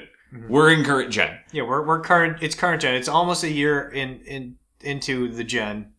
It's current gen, um, and it's that's fine. It's it's fine. It's fine calling the 360 and and the PS3 past gen because it's really what it is. Yeah. It doesn't mean that they're they're well, it means for Microsoft, but it doesn't mean for Sony that they're going to stop supporting it because it's Sony and they have they have their very very stated 10 year plan. And they always do. They always, Always come do. through with it. And granted, there's a little less reasons to, and like obviously after they announced Persona 5 coming to PS4 now, everybody's kind of like, aside from Borderlands, I, I don't need my PS3 too much more. Um, But- there's there's a couple things. Um, a lot of it it's that that stays. It's like the Japanese market that drives a lot of the PS3 three market. And that was the same with the PS2 market, and in its end years, like you got Yeah. companies like NIS and um, Atlus, and and Um, there's one that I'm going. There's something for the PS3 that I'm going to be buying in November. the Sega game, right? Uh, yeah, it's a Sega Anime Fighter. It- I, I, I've got I've got two games coming from Western developers that I will be buying on on PS3. Yep. I've got uh I've got Hatsune Miku Project Diva F2 or second whatever it's called, and that's through Sega. Uh, and um, Kingdom Hearts 2.5 because I want to finally play Birth by Sleep. Um, and it's like it, I, I'm, and it's fun. It's fantastic that Sony does all this support beyond when when when the when the previous system becomes the past gen, Mhm. which is great. And um, a Western develop they they just picked up for translation. I forget. Justin was saying this to me earlier. I forget what just got picked up, but it's it's a really big named uh, RPG. Um, was it? I can't remember off the top of my head, but maybe I'll, I might remember at some point during this show. But Uh, well, actually, I mean, I know there was a big RPG, especially for PS4, and I know a lot of Western, well, Western audiences. So J- the Japanese and Asian markets right now are what I've been waiting for, but they just announced a new uh, a, a new entry in Ys, and I know a lot of people are really pumped that they're doing a PS4 version of a new uh, Ys game. So I know that's going to be huge. Um, but no, I mean, like, I when you look at all this stuff, though, it, it's clear as day that Sony right now is they're riding a wave that they they started back in the PS2 days, but they lost somewhere during PS3. Like PS3 is still a fantastic system. I loved it. It ended about the same point, equal footing with the 360 by the end of the generation. But most people that last gen were 360 users, and there was Yeah. they had the best online infrastructure out of both of them. But Yeah. at the end of Sony's life, like the last in the like ha- like half life cycle of the PS3, they started programs like PlayStation Plus and that started making up for a lot of their their lack of la- like lack of titles that they had at the earlier start of their generation. They gave a good reason to enter their ecosystem. hmm and and the the PlayStation Plus uh, uh, membership thing is fantastic because you get you get AAA titles You that, that aren't that aren't three years out of date. Uh, and they also started something else that was really wonderful this this past console generation that I think everybody's even looking at Nintendo and just saying when are you going to get off your ass and do this, which is one of the best ideas they've ever implemented ever was cross buy, cross save. Um, because there's nothing better than, especially if you're an owner of the Vita, and if you've been on Plus for more than a few years, and if you don't own a Vita, you are seriously making a mistake. Um, if you handle Plus the way that a lot of other members do. Even if you don't have that system, if you log on to um, the Sony store online on their PC, Just uh, for every free game, just just put just put it in your checkout and just check it out. yeah, you don't even though you can't don't see it on your screen on your PS3 for everything, you can still do that with PS4 titles. If you're still a PS3 user, you can still go into the uh, Sony uh, Network Entertainment and just go ahead and purchase all those free games, and you'll have them as long as you're a Plus member. So, like in two years, if you decide, hey, you know what, I really want to have a Vita because I have 45 games for Vita, then you have an amazing lineup of stuff, and a lot of it, yeah, it's indie. That's, that's fine, but. A lot of those indie games are fantastic. Um, but I mean, you even look at the options too of remote play. I know so many people now that are actually using their Vita to remote play Destiny and everybody says it plays great, it feels great, and if you're on a good stable network, you you you have Destiny in the palm of your hands. Um, I mean, that's just a really great option, and I I, I really commend Sony in this net uh, this generation right now because they have just the same amount of of content that Microsoft has, but the indie scene's flocking to. Everybody says if you look at the indie store for Xbox One, it is like an eighth of what it is already with. Well, that and the problem the problem lands on Microsoft with that one because they're still sticking to their old old the parity clause. yeah. Uh, that's a huge part for them. And it's it's just it's indie developers just don't want to deal with that anymore. Yeah, And especially when when there's other platforms like Steam or or PlayStation or Sony who go, "You're an indie developer, come make make a game for our system." and Oh, you you, what what is this? You need a publisher bullshit. well, it's not. They they, they dropped that stuff. Yeah. The parity clause is actually kind of interesting, and the reason why it's such a big issue is the parity clause basically states if you release a indie title on a console space and it's not on Xbox first, then when you do release it on Xbox, if it goes say for example PS4 first. If it comes to Xbox One, you have to have exclusive content specifically for Xbox One somewhere in that game. You're talking to indie developers, which just can be as small as two guys or one or two guys making a game. When they're trying to release a game, update, do bug fixes, and if they have a deal with Sony because they're going to help back them and support their game and help them market it, Yeah. they're going to release it on there, but they don't have the ability after that game's released all the time to be able to make exclusive content. That's that's really rough. I mean, at least they opened up the gates about the publisher aspect. That's they can be good. true indies, but the, the parity clause is something that is still seriously hurting them. Um, I mean, like they did that with Outlast and Contrast is now over there, but they had to add at least a level or even if it's something small like a costume set or whatever, it's something that's exclusive to Xbox consoles. Mm-hmm. So it's, it, it's tricky. So it, it's kind of hard to see where that's going to go. and it's it's a problem that's been perpetuated by Microsoft. It's like the whole the the whole console war thing. It, it's a problem that's being perpetuated by Microsoft, I believe, where Sony is just like, hey, come to our system, play your games. We're we're we're here so you can play games. Microsoft is going, whereas Microsoft is going, um, you we have special things that we force people to make for for you for you even though we were holding guns to people's heads about all this stuff. So it's it's microsoft still still clinging to this thing that there needs to be competition in the whole thing whereas sony is just like hey we just play your games. We just please just play games. We're we're, we're in the business of games just play them and i don't i don't feel that microsoft has that that that uh, motto yet. Yeah, I mean, uh, well, I mean, if you give it enough time, I'm sure we're gonna end this generation the same way we end up uh, like the last two generations, where, well, not even the last two, like the last gen. Um, they're both gonna probably be even killed by the end of all this. Like you think about Sony launching the PS3, and they were well far behind at the start. They had a year, years less time. Microsoft got out ahead of them, and Sony had a very slow start. It wasn't Yeah. until like things like Uncharted came out that people really started paying attention to them. And I think the pro- the problem with the PS3 is, is not only the, the system architecture, which actually was causing huge problems, but it's it's that a lot of the Japanese market didn't make the transfer over to the Americas or Europe, where They didn't need to because the PS2 was such a heavily supported system. yeah, it was such a heavily supported system, but it, it didn't. Nothing really made the jump over. Mm-hmm. I mean, you had your your your AAA uh, RPGs. I still call them RPGs. Fuck calling them JRPGs, because that's to me that that is the RPG. It, it's that it's like the turn based or the very very to the core RPG. I totally agree. Totally. Whereas agree. like your ARPGs need that need that monitor. The action, like when somebody says action RPG, I- I'm like, no, I got you exactly. That's for me. Like my brain says Alundra. That's Legend of Zelda. Uh, I mean, that's that's an that's an action RPG.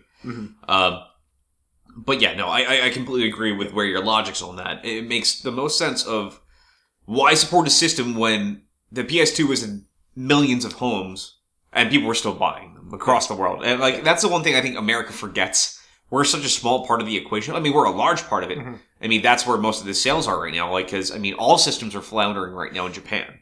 Um, I mean, that's very clear. Like, the- well, the, the the also the the Japanese economy isn't doing all that great. right, and a lot, but a lot of the gaming there has gone mobile, and I guarantee you, because Tokyo Game Show tonight, when that kicks off, and Sony starts their press conference at one a.m. Eastern time tonight, well, tomorrow morning, I guarantee we're gonna get a lot of uh, a lot of discussion about games from the states that are being made, and then they're gonna start pushing into the other stuff because they did say tonight is gonna be their first real push towards here's the game that Western audience, the games that Western audience have been waiting for. Mhm. Um, and you know that's that's going to be creeping up very soon. And it's going to be your traditional stuff. It's going to be like your Dynasty Warriors. They already announced a, a new Blade Storm game.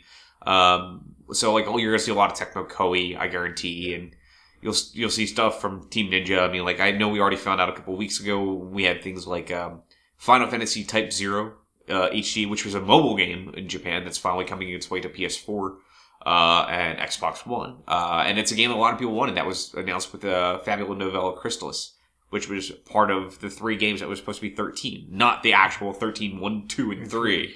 But like one of those original ideas, like versus 13. So that's finally coming to light. But they're doing a lot of that stuff. And, um, I think it's going to be interesting to see what they're bringing from it. But you guarantee every time there's a Tokyo Game Show, everybody only talks about, for the most part, outside of those couple companies that are there, the rest of it's all mobile. All of it's mobile.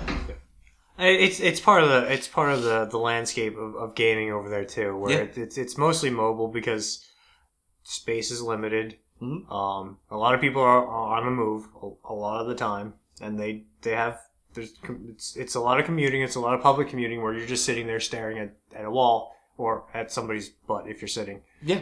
But um, I, I just wanted to see like with the PS with the PS3 and its infancy, where it's a lot more of the or just with the PS3 in general, it's, it's a lot more of the the RPG um, culture coming over with it, and not just having the the Western developers in the forefront. Because I, I still love my I still love my RPGs. I love them. Yeah. Um, and like I said, I, I agree with you completely. I mean, I- it's nice to see a lot of changes happening to RPGs because as much as I love a lot of the old ones, and like we talk about like things like Final Fantasy like 6 so Final Fantasy three to Western or U.S. audiences. US audience, yeah. So, but I mean, like we still talk about that game a ton. Like that's a great game. Chrono uh, Chrono Trigger is another huge one. But like, it, I, and those games don't get me wrong, they're still a ton of fun.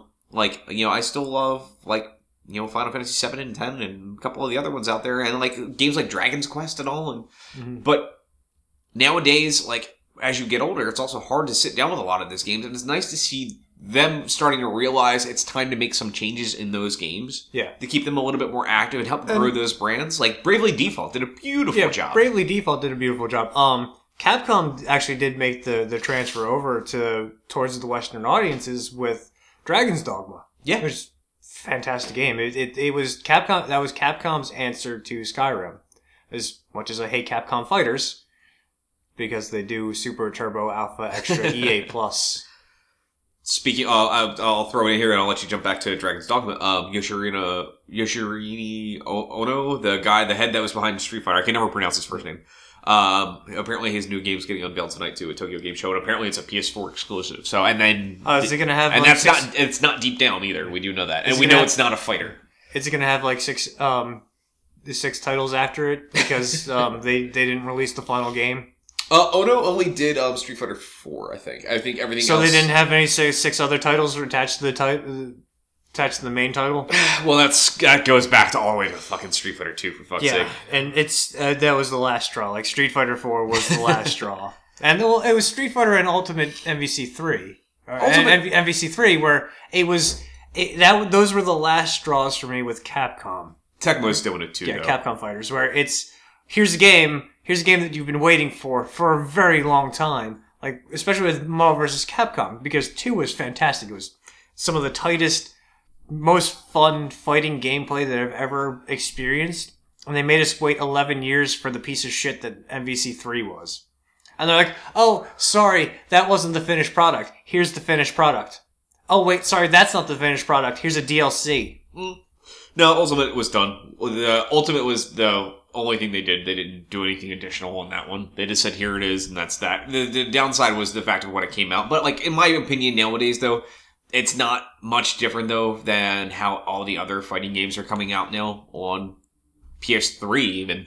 Because if you look at it, like, Tecmo, like, and the so-called Team Ninja that exists now, Dead or Alive 4 has been out four times in the last year and a half. That's You're, you're also talking about Dead or Alive. I know it has its fan base, but it's it's not one of the top fighters anymore, really. It's not, but even still, like Ultimate, th- like Marvel over uh, MVC three wasn't a top tier when it came out because it has to find its own fan base first. It had a it had a pre-existing fan had base, and pre-existing- two, which which is the problem because it it fucked all those pre-exist the, the pre-existing fan base, and then it fucked them again by completely changing the system. Well, it's like um, melee to brawl.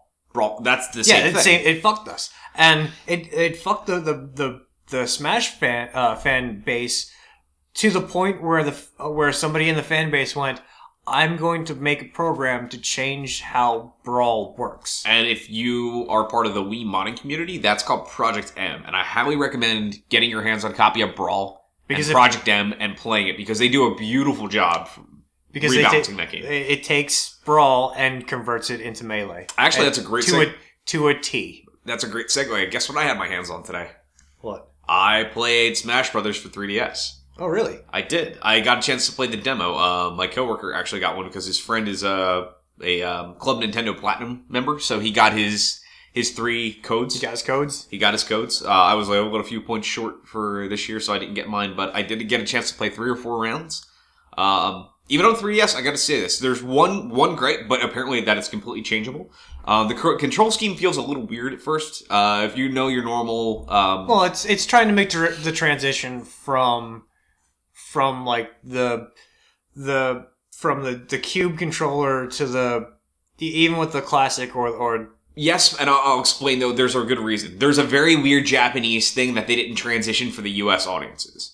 Um, like you know, like how like if you play a Japanese game for like PS PS from PS1 to current time, Circle is the equivalent of RX over there. oh yeah I know Okay. I, I know I know that there's there's certain button Right. layouts that are standard for them and then there's our standard layout. Okay, I'll put it this way: when you take a like uh, the, the traditional layout that's on an Xbox One pad or a, or a PlayStation DualShock controller, um, where you have your your cross buttons basically, like you have your square, circle, X, triangle, or your A, B, X, Y, whatever it is. Yeah. Um, the bottom row set of buttons, um, that normally in your brain is jump, correct? Yeah. Across the bottom. Your jump would be usually the very bottom keystone Yeah. button. It's your your X or your A key. A- Okay. A, button. I think A, A on Xbox. Yes, The yeah. bottom one? Yeah, because it's A B X Y is their their layout. So uh, while Super Nintendo is that flip, it's Y X then B A. Um, but Smash Brothers on the 3DS is fucking weird. It's really fucking weird because your D pad is your taunts. Well, yeah. It's, it's always been the, the Well, yeah, your D pad is your taunts, and then you've got your slide pad is obviously your normal moveset. Mhm. You've got uh, your left shoulder button is your throw. Your right shoulder button is your shield. Yeah. So that's fine.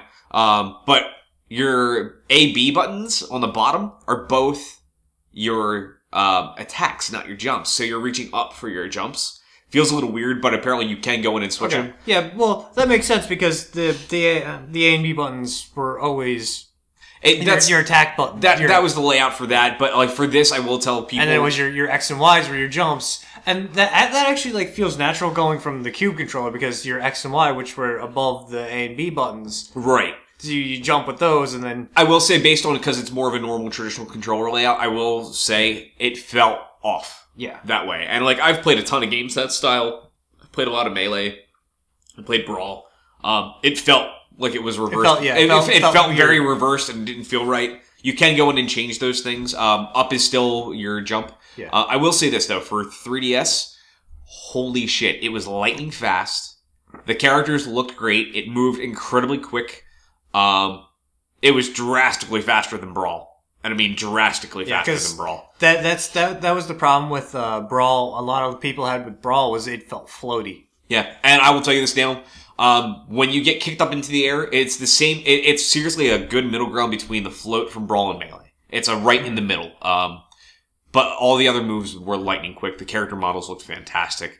Uh, it, it is unless I, I will say this: if you don't have an XL, I guarantee you're going to have a really hard time with this game because you're looking at a lot of character models. It's only Yeah, your you- top screen. Your bottom screen is other stuff. Yeah, there, there's just so much. There, there, there's just so much going on in Brawl, anyways, that you just need to have yeah. And the screen size. and it's off to an amazing sales in Japan already. They they launched on Friday. They've already broke a million sales on 3DS.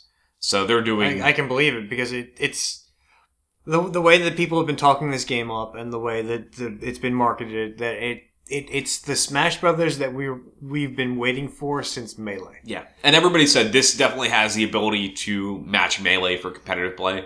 Um, I listened to a really nice review today from a company. Uh, it was the Escapist magazine. So if you're listening to Zero Punctuation with uh, Yep. uh, you know, Yahtzee.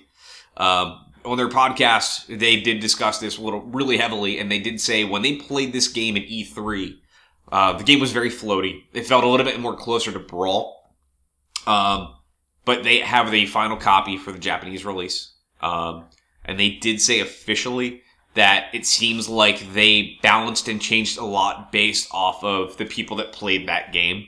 Mhm. Uh, and if they have the Smash Invitational, so my it sounds like they what Yeah, we were hearing rumors of is the high, top tier players really talked to them and they actually made the changes. And Yeah, it seems which like that gameplay is great. There's no is- crap tripping anymore. Mhm. They they fixed a lot of the stuff. And every, they said every character in that game feels 100% different, minus the old clone characters that we know of. Mhm. Um, they did enough to change them, but they said it feels good. They said it feels really good, and they said there's an obscene, obscene amount of modes in that game. Um, which is great. I just I just like the classic. I I just like the cra- classic Brawl, uh, classic Smash. yeah, and um, I am hearing right off the bat that uh, as soon as Dog, Dog comes on stage, he of course does laugh. And- but Nice. oddly enough, that's not a taunt. oh, that's that's, That's a a- problem then. Yeah, I don't get that. I don't understand how that's not a taunt in that game. DLC. Well, Yeah. if Nintendo ever actually knew how to do DLC. Ah, you know what? I, I we did have this conversation too. I, I do commend them totally for um, the how they're doing Mario Mario Kart Eight. Um, characters, characters aside, Character- I characters I- aside, like the amount of content that you get in your the DLC for, that the price price, point? Is fantastic. You get the the the what the the four courses and the Uh, no, it's it's gonna be between if you buy the pack, it's uh, eleven ninety nine. You're getting four cups, which means four races a cup. So you're getting uh, you're getting sixteen tracks. Uh, sixteen tracks and four carts uh, four carts per pack. per pack. Yeah, so you're gonna get eight new carts and then uh, a total of six new racers. Uh, and only really Three- it's three three, racers. racers. Um, three. The other three are reskins, basically. Yep. That they're marketing as new characters. Yeah, it's uh, Dry Bones Bowser. So a normal Dry Bones, um, but Bowser. Then it was like what? Um, Catsuit Mario. Cat- and, yeah, or yeah, Catsuit Mario and Cat or no Tanuki Mario. Tanuki Mario. And Catsuit, Cat Pete. Cat, Cat Cat, Pete. Cat, Cat Peach. It's basically Peach with fucking cat ears. Yeah. So it's a.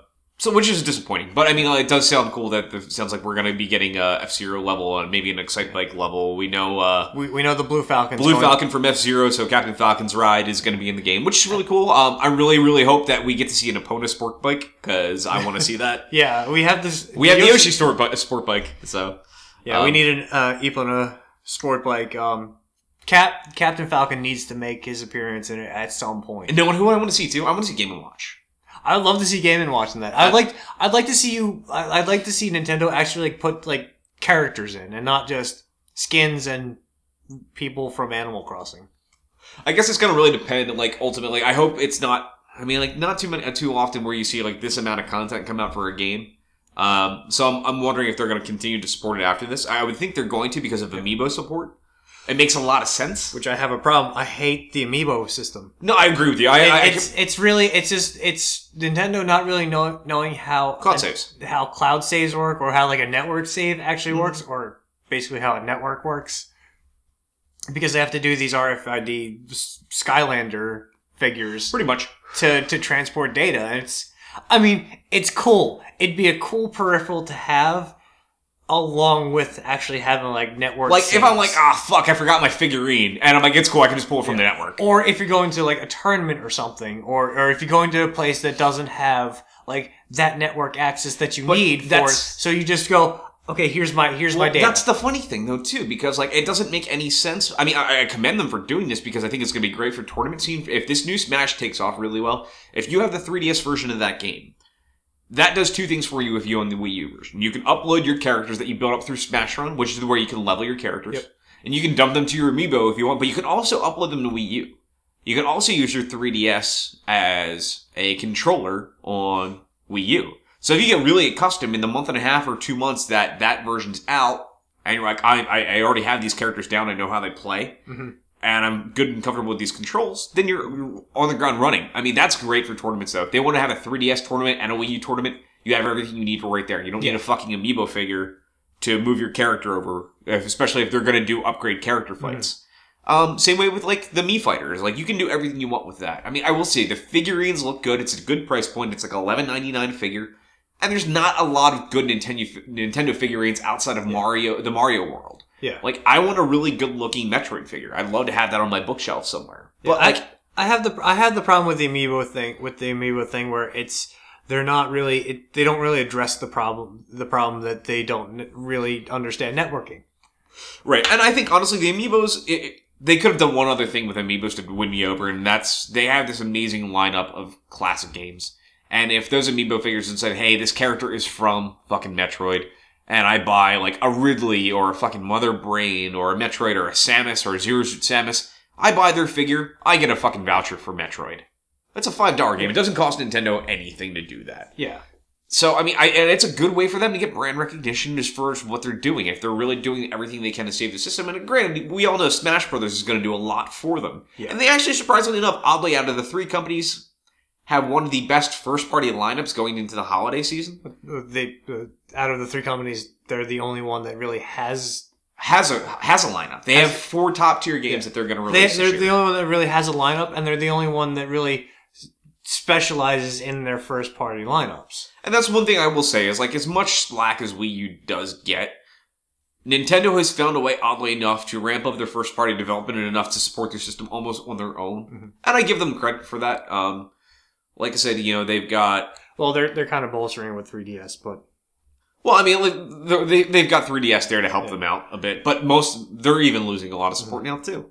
Um, but I mean, like you look at it, um, you know, they've got, uh, Zelda Hyrule Warriors, which is obviously just Dynasty It's Warriors Dynasty reskin, but yeah. I mean, everybody's saying it's fun. It's so, it's, it's selling it's, well. it's Dynasty. It, it's Zelda Dynasty Warriors. So it's, you- going to be like the it's a- Gundam it- Dynasty Warriors. Yeah, it's a fan service version of Dynasty Warriors. And if you like those games and you, you want a good fucking hack and slash, and I'll have it for extra life, and I'm sure we'll sit down and play it for a little bit. They're, they're to have that. They'll have Bayonetta, uh, which comes with Bayonetta 1 and 2. yeah, which is Which will like, be fun. They, It'll they did a it. fun they- game.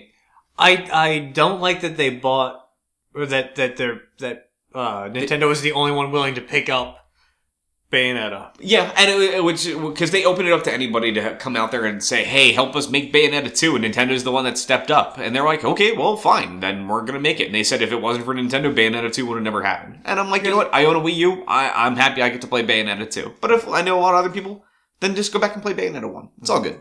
Yeah, and I, I love Bayonetta. Yeah. and I'm sure you'll come over and I'll drink play- with me, and we'll, we'll play Bayonetta. yeah, um, I and it's it's a great thing that they did with with when they picked it up too. When they they they said that you're going to get the get going to get Bayonetta one and two with when you purchase Bayonetta two. Fantastic! It's going to introduce a whole new fan base to the Bayonetta franchise, which is fantastic. Um, and it, it, it beats having to play the two uh, uh, primary matter. Uh, the primary game and its sequel on two different systems. And the nice thing is too, um, if you watched back uh, around their E3 presentation when they did bring up Bayonetta 2, they did say that there are going to be some special uh, costumes that are going to be in Bayonetta 1. Uh, that was, um, let's see, Samus. There was going to be a Link. There was going to be Peach. Um, uh, Peach and Daisy apparently. So it's just going to be a, a palette swap. But um, there also apparently is a fourth, and it's not just Bayonetta 1. It's also Bayonetta 2. There's also going to be a Star Fox one. Nice. But they also said they added special stuff for each one. So, um, I think they mentioned that uh, Bayonetta's guns for uh, the Star Fox costume, they look like Arwings. Nice. So I mean, like they added a lot of fun little things. I think like uh, you there's like a, a Bowser fist comes down for a pound instead of the hair fist when you're as Peach. So they added a little fun kind of aesthetic. So it's kind of cool. And it's like eh, with with the uh, Bayonetta thing. That's that's the type of thing where like when ex- exclusivity comes into it, it's that's the like one of the That's how exceptions. you do it. That that's one of the exceptions that I have for the whole exclusivity thing. If you can help make the game because it's a game's not going to get made any other way, that's how you do it. You don't do it just to take it away from everybody else. Like that's how a lot of the fan Well, out yeah. fan community came out when they said Bayonetta 2 is a Wii U exclusive. It was like, go fuck yourself. But I when know. they said, hey, nobody else was willing to make this game and we couldn't afford to make it as Platinum Games, and Sega wasn't going to give us the money to do it, Nintendo offered to front the rest of the funds to make this game. It's a big difference than Square Enix and Crystal Dynamics saying, we can't make Tomb Raider 2. Bullshit. They're, they they had every bit of funding that they needed to make that. It's just Microsoft was like, we're going to pony up and pay your marketing costs and you're going to sell your game We're, we're, exclusively. yeah, we're going to we're going to buy your soul. Yeah, pretty much. We're going to buy your soul so you can be our Uncharted to go up against Uncharted. It's it's when the system helps helps the gaming community instead of taking things away from them. Uh, That's that's when that's when that's where I draw the line.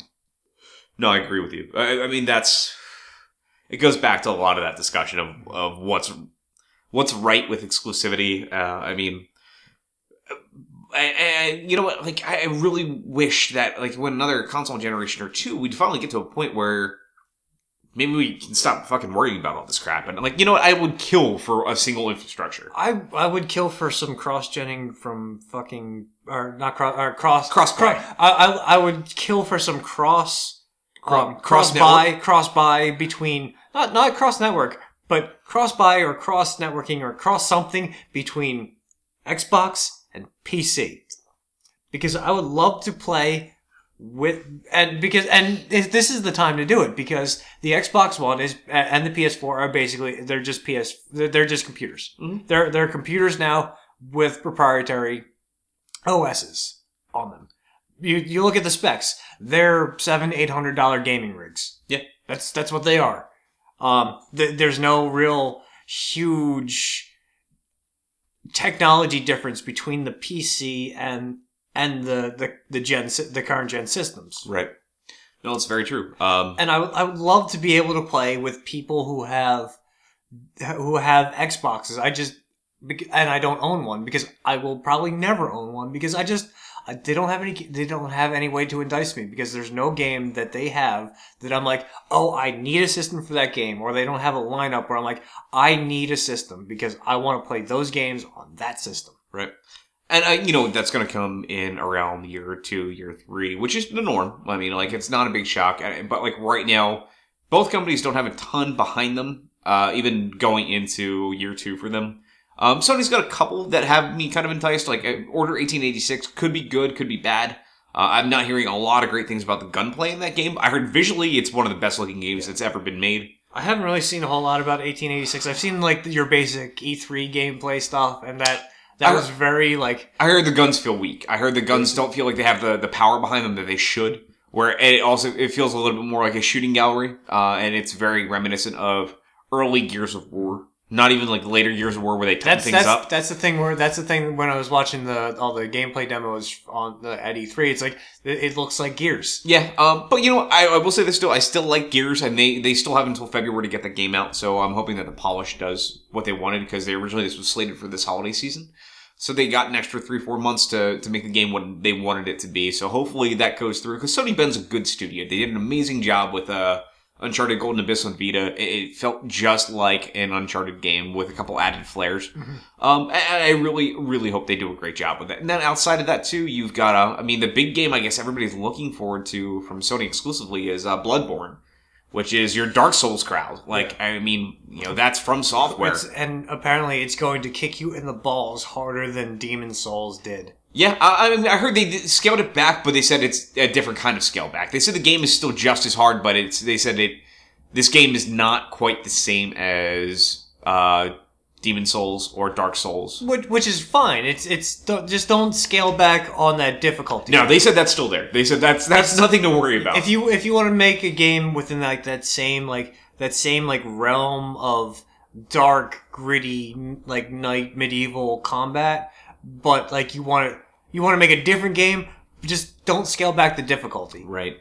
And um, I think, if memory serves correctly, today too, we did find out that um, uh, Guerrilla Games, the guys that made Killzone, uh, Horizon's the name of the next game from them. Um, that's something that's apparently very close to being very deep. That's apparently their open world.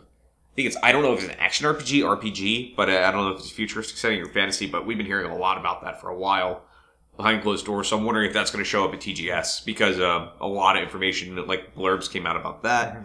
Um, and it, it's gotta it's really gotta sell it in something to be something new and different I have been hearing one thing, and I've really got my fingers crossed. Apparently, there's been also a lot of rumblings that TGS, there's three games from Sony that have been unannounced that we're going to be seeing something from at least one or two of them. And we know they're not Last Guardian. They did officially kind of finally come out and also say Last Guardian is a PS4 game, and it's moving along incredibly well. And they said they're going to wait to show it until it's closer to being closer to release.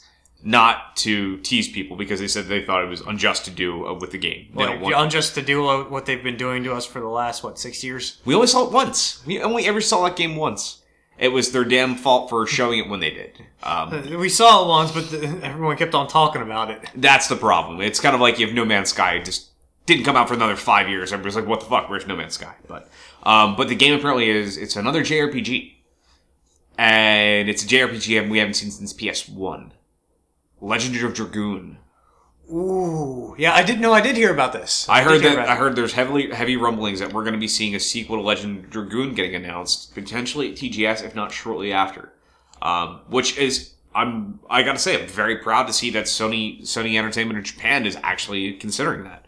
It was a really good RPG. It, uh, no continue oh, oh well, that, no, that's pretty much it. I like when I saw that I'm like, holy crap, that's impressive. speaking of dragoon you know what game that that microsoft needs to make A Panzer Dragoon game. Yes. they did, and it was a terrible fucking game. They ruined the last two iterations. They made Panzer Dragoon Orta. which was it wasn't bad. It was okay. It was it was okay. But they made Cri- Crimson Crimson Dragon, which was a Kinect game, which was a spiritual. No, you don't you don't do you don't. It was the same company that made Panzer Dragoon, But the the and they problem said is- it was their spiritual successor. The, They- the, prob- the problem it, it was a Kinect game. Yeah, well, you got to think about it too. Think about how many studios that Microsoft has. I, I really, like, you know, to, I- to to listeners out there, I'm not trying to like stare and bash on Microsoft.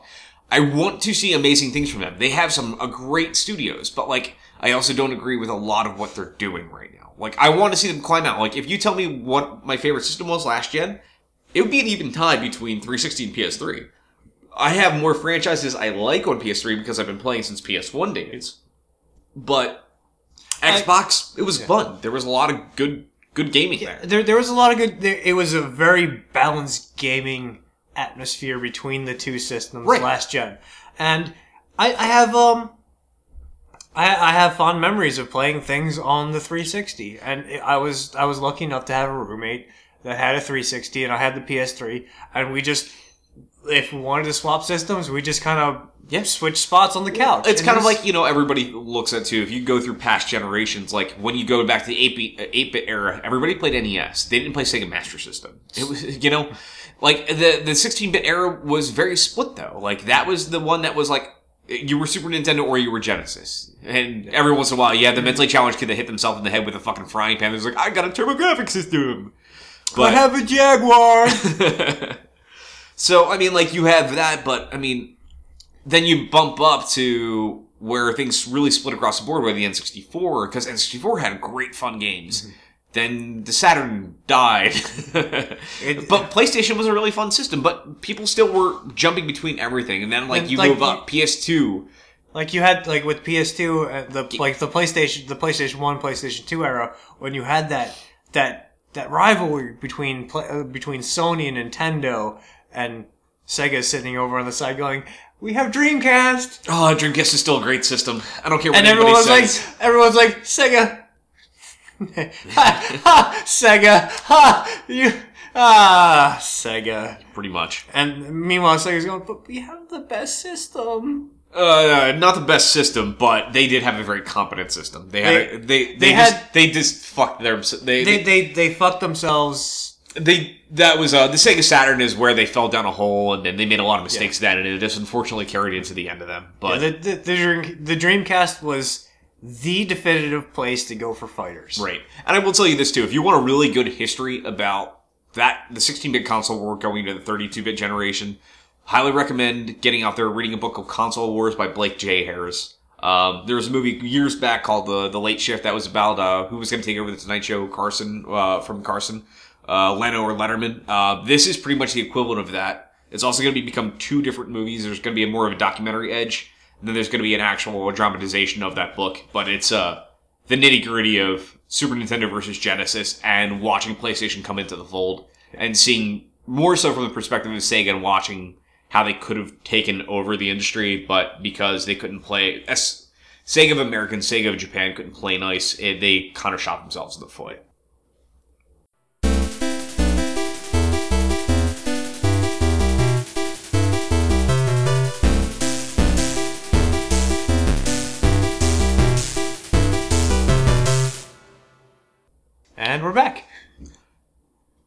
Uh, so pretty much, you know, uh, I think we might as well try to kind of just wrap up there. Uh, we were originally only talking about doing like 20 minutes, 30 minutes, just kind of explaining what happened to the last last episode and um, kind of touched lightly on J1 Con, but um, you know, we ended up going into a whole spiel about gaming. Uh, so I mean, it- which is always nice. As it happens, but um, I just want to touch back on Destiny a little bit. Oh yeah, yeah, we get. Yeah. I, um, you know what? Might as well. Yeah, we're we're as already close to a full full length episode. It's just not kind of your normal uh, CCCP. Yeah. So Uh, it's it's it's a makeup episode. yeah. So you're, you you get what you get, and we thank you for listening. Yeah. But um, uh, back to Destiny. I, I just want to like I want to address some of the problems with Destiny. Um, oh, can I can I get off, kick off with my first big one? Okay. Um, Bungie, like I said, I uh, we we started discussing it before we went into our massive tangent that lasted almost an hour. Yeah. Um, story. Uh, I, I I'm. FPSs are not known for their story, and I understand that. But I will say this though: Borderlands kind of spoiled me, where you can have a really good story in a game. Same thing with um, Halo. I mean, Halo had a really great story. Portal, fucking Half Life. All these games have amazing story. Bungie was responsible for making one of the largest franchises, which is the Halo universe, and it's a universe for a reason because people view it that way. Um, I mean, if you gave me the gameplay of Mass Effect 3, like the multiplayer of Mass Effect 3, but there was never that story behind Mass Effect, that game wouldn't have meant shit to me. Mm-hmm. And that's the that's the that's the, just the truth of it.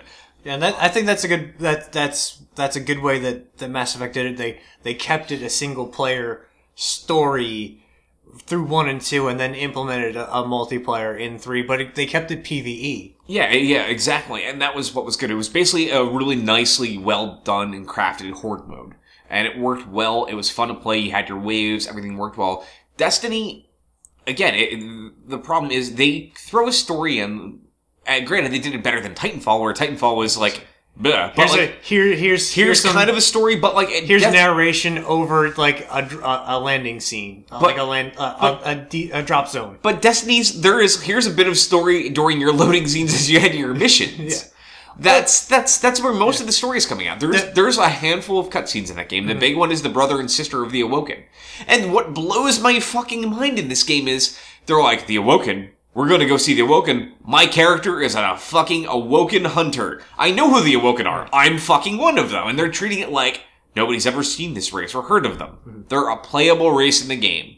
If you're gonna do that crap, just Yeah. pay attention to those motions. Like Well, most of the story came through the Dinklebot, anyways. it did. And uh, the sad thing is though, like that's And like I, I understand why they did it, and I understand the problem with it because it is a problem because it is a very big problem that you're you're marketing this very grandiose game, but when I, I hit the level cap and just going through story co- story mode and like doing some strike missions, there really wasn't really much story there. And I noticed too, even when the cutscenes are on, I'm kind of like, "Ah, I guess Yeah, I'm gonna go get a drink here, like something. Because I can't skip it.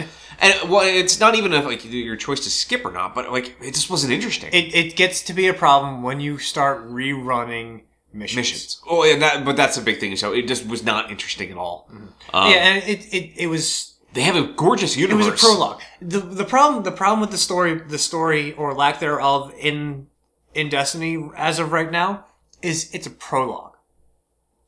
It it feels like a problem. the, and the problem is it feels like that Bungie wants to do a an episodic, uh, an episodic game where they release it in portions uh, over over the course of a year, and they they continue this for Destiny's plan for what ten years.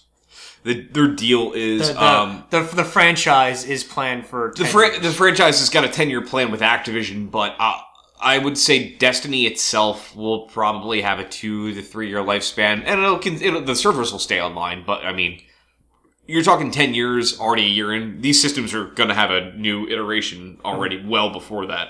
Yeah, but and the problem the problem with the story it feels like it, it, they're trying to be episodic, but at like they're trying to be episodic at sixty dollars an episode.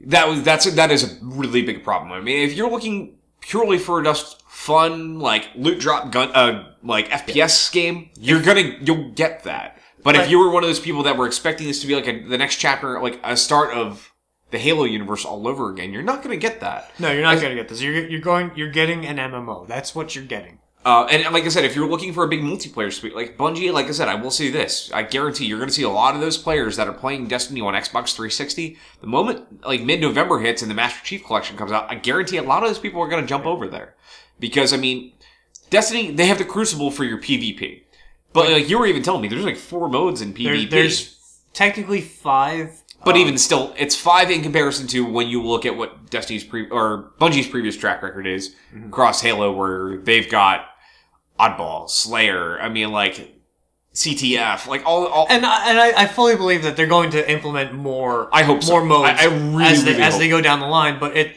and the way it is right now, it's fine. I have I have I'm having a blast in the PvP, and if they continue to add like different game modes and continue my experience, I'll be happy continually continually giving them money for expansions and DLC and whatnot.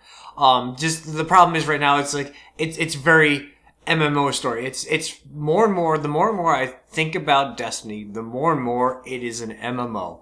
As Everyone- much as as much as Destiny wants to to to deny that it is an MMO, it is an MMO. Um, I think you guys even touched about it in your last episode of CNP. Um, I think you guys were right. This, this really had the feeling of the hype that World of Warcraft had behind it. Yeah. Um, that's the downside for me, and I think some of the gamers that are a little bit older right now is the people that are in their 30s, you know, work the nine to five, have a family and stuff like that. It's really tricky and I think that's where the fault of this game really lies is their marketing team with mm-hmm. Activision, uh, the marketing of Activision, not Bungie, because Bungie's not responsible for the marketing. Um, it's Activision on how they handled a lot of that, and they mm-hmm. really should have been very upfront and said this game first and foremost is an MMO over everything. Because anytime they said MMO, it was treated like a dirty word. Like Yeah. you're not allowed to say that when you talk about Destiny.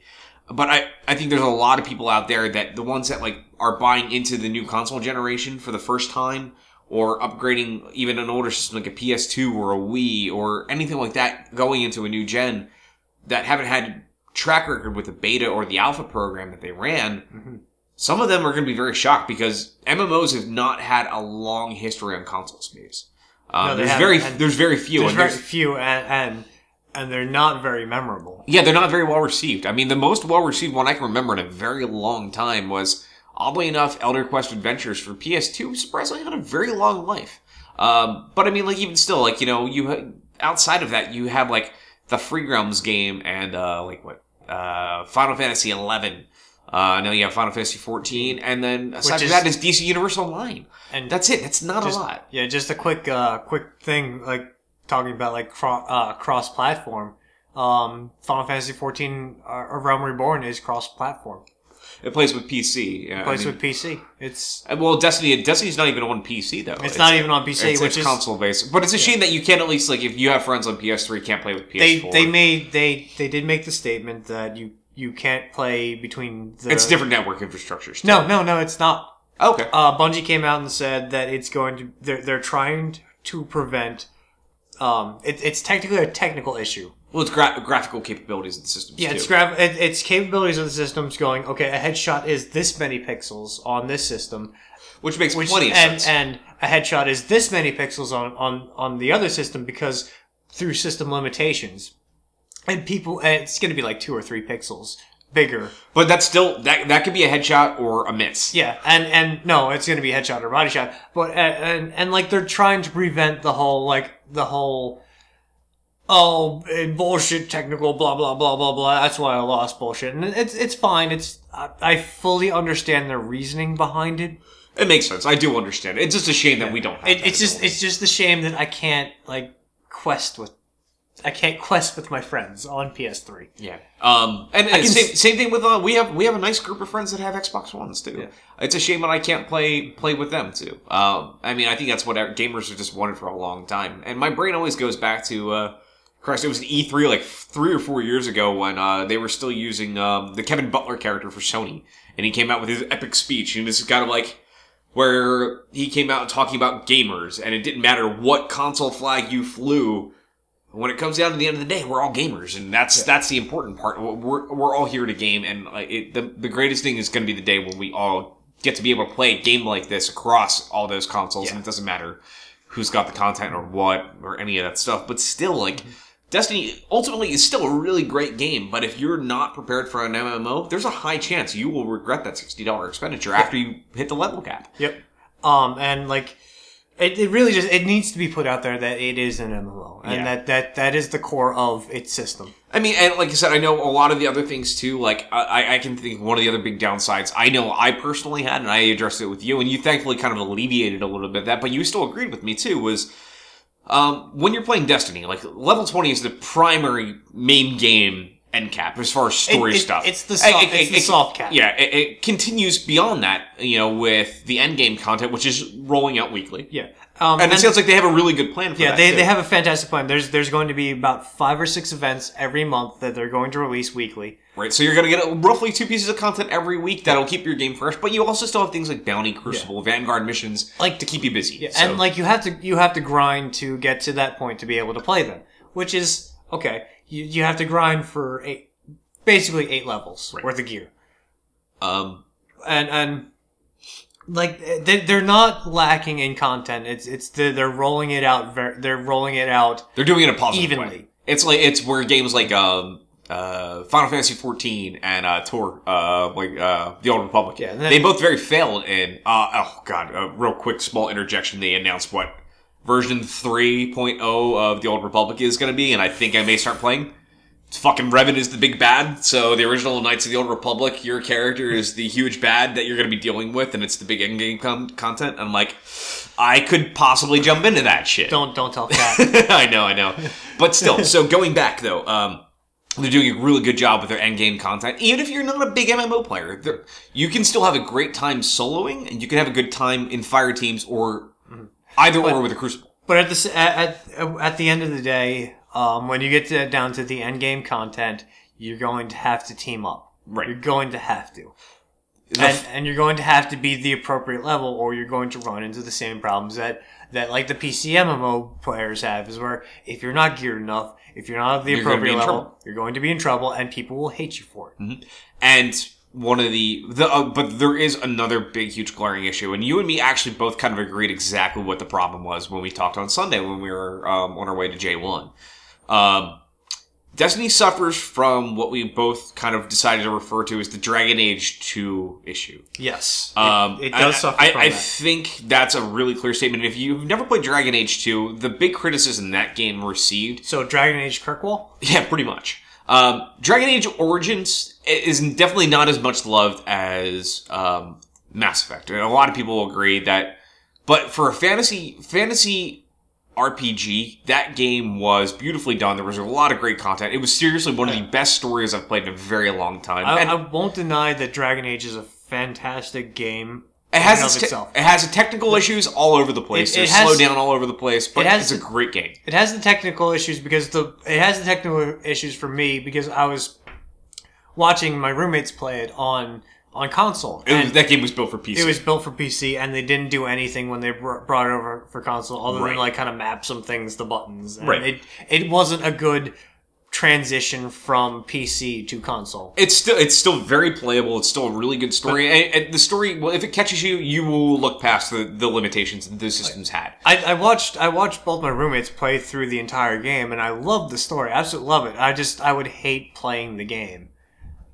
Whereas the problem with Dragon Age Two and and the problem with Destiny, where is it, it felt very light and felt very like the story and the settings felt very rushed. Right. So, I mean, the best way I can kind of put it. So, once you reach about a level 12 or 13 in the game, you will already have the entire map structure of that game unlocked. Like once once you get once you complete like two two or three missions in each world that that's opened up. Yeah, once once your your two mission story missions into Venus, you you will have the rest of the game un- unlocked. At level 10, Venus unlocks. Level 12, Mars unlocks. At that point in time, you have Earth, the Moon, Venus, Mars, and then the the Reef, which could be something in maybe one of the DLCs. I'm hoping. Yeah, which is I, I'm thinking it's going to be uh, an expansion. The an expansion will just open up the reef to because that's that's the edge of the light and the dark. So that that's a vast area for conflict. Which and that's I think where a lot of people are wanting to see. But but the problem ultimately is to Earth. If you play the beta, everything that was in the beta that was one quarter of that game. There's no question about that. That was one. that was one quarter of the story of that game. And if you if you look at like the settings of that game, that trend continues to each and every world where you play two missions and then you've seen the entire world. And that's true. And actually, the sad thing is too. Once you get actually, the Earth is actually the most thought out. Um, at least your mission structures for the stories are stretched out across the planet. When you go into places like the moon, the moon is actually a very repeatable environment. Um, they refer to an area as the Hellmouth. Yeah, and you just you just constantly And go back to the every Hellmouth. every story mission is specifically in that place. So like you'll start off a level like seven or eight story mission, and you go to this ship, and you'll be on the first floor, and then go to the floor below. Then you'll complete your mission structure. You'll have your dark zone, and you'll complete that mission. You kick out to the menu. You can choose to go to the tower and go to your next mission. Um, you go to the back, and they're like, "We have to go back to the Hellmouth." You do the first floor, the second floor, then only you go to the third floor. You complete your mission. You kick it out. Now you choose your next mission. Now you're on to the fourth floor. So you constantly It keep hitting this you environment. just- and then the problem is you keep going back and forth to it, and you, you can't just like go, okay, I'm just, I, I just want to pick up everything for the Hellmouth and just go, just go right through it. right. Instead, Can't do that. Yeah, you can't. You can't hit that point because you always have that 30 second or 20 second counter saying the mission's about to end for your strike team and you're going to get kicked out. I would have rather have had the ability to say, "Hey, I'm going to continue questing and cash in all my stuff when I decide to, I'm done questing." Um, But even you'll even notice though specifically very clearly on um, the moon if you do your patrol missions, um, the moon is a very small area. Very There's small. not a lot to do. You go back to the same areas over and over and over. You'll Same- hit the same same, beacons. Venus is the same way. Same way. Mars is the same way. Uh, and Earth, There's- oddly, is the largest, but unfortunately, everything is so low level that by the time you're there, you don't want to spend time The there. strike missions are the same way. There There's was, what there's currently. If you're playing the Xbox 360 version, I believe you have um, three strike missions to play. If you're playing the PS4 version, they have the exclusive content, so they have currently four strike missions. There's another one getting added. What next week? I believe. Um, I maybe um or prob- this this week, I believe they had an additional strike mission, so it'll bump each of them up. So Xbox at, uh, Xbox at four and PlayStation software will because- have five. Yeah, the the strike the strike playlist, the Vanguard strike playlist are a ran are a random uh, strike mission at a certain level. Like you have once you get level what fifteen or sixteen, they open up Uh, I believe it's 16. sixteen, and it's uh, there's four levels. There's the level eighteen, level twenty, level twenty two, and level twenty four right now.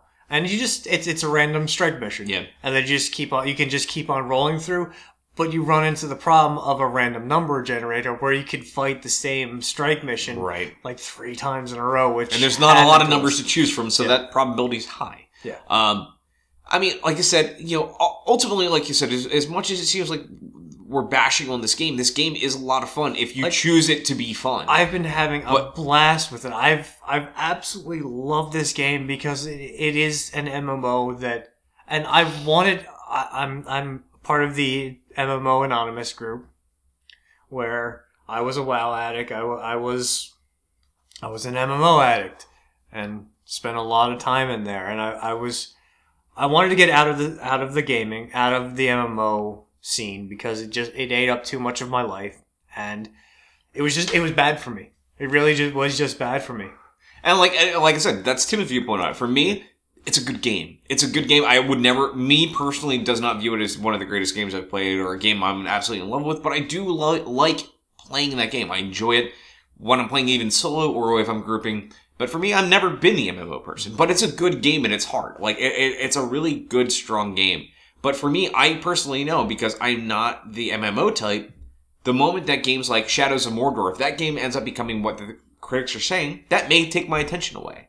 Uh, well, that's fi- that's fine. It's Right. I, I just want to go back to one one thing where, Sure. where I, was, I was trying to make a point. It was like even though I was was in that scene and I I did want to get out of it because it, it was an addiction. I, I Destiny brought me back into it, and I have I can put it. The the great part about Destiny with uh, being an MMO is that I can put it down. I can put it down and go live my life. And because just the way that it's structured. They do a nice job. I And- will. I will openly admit I've never felt. I, I, I I'll tell you this note.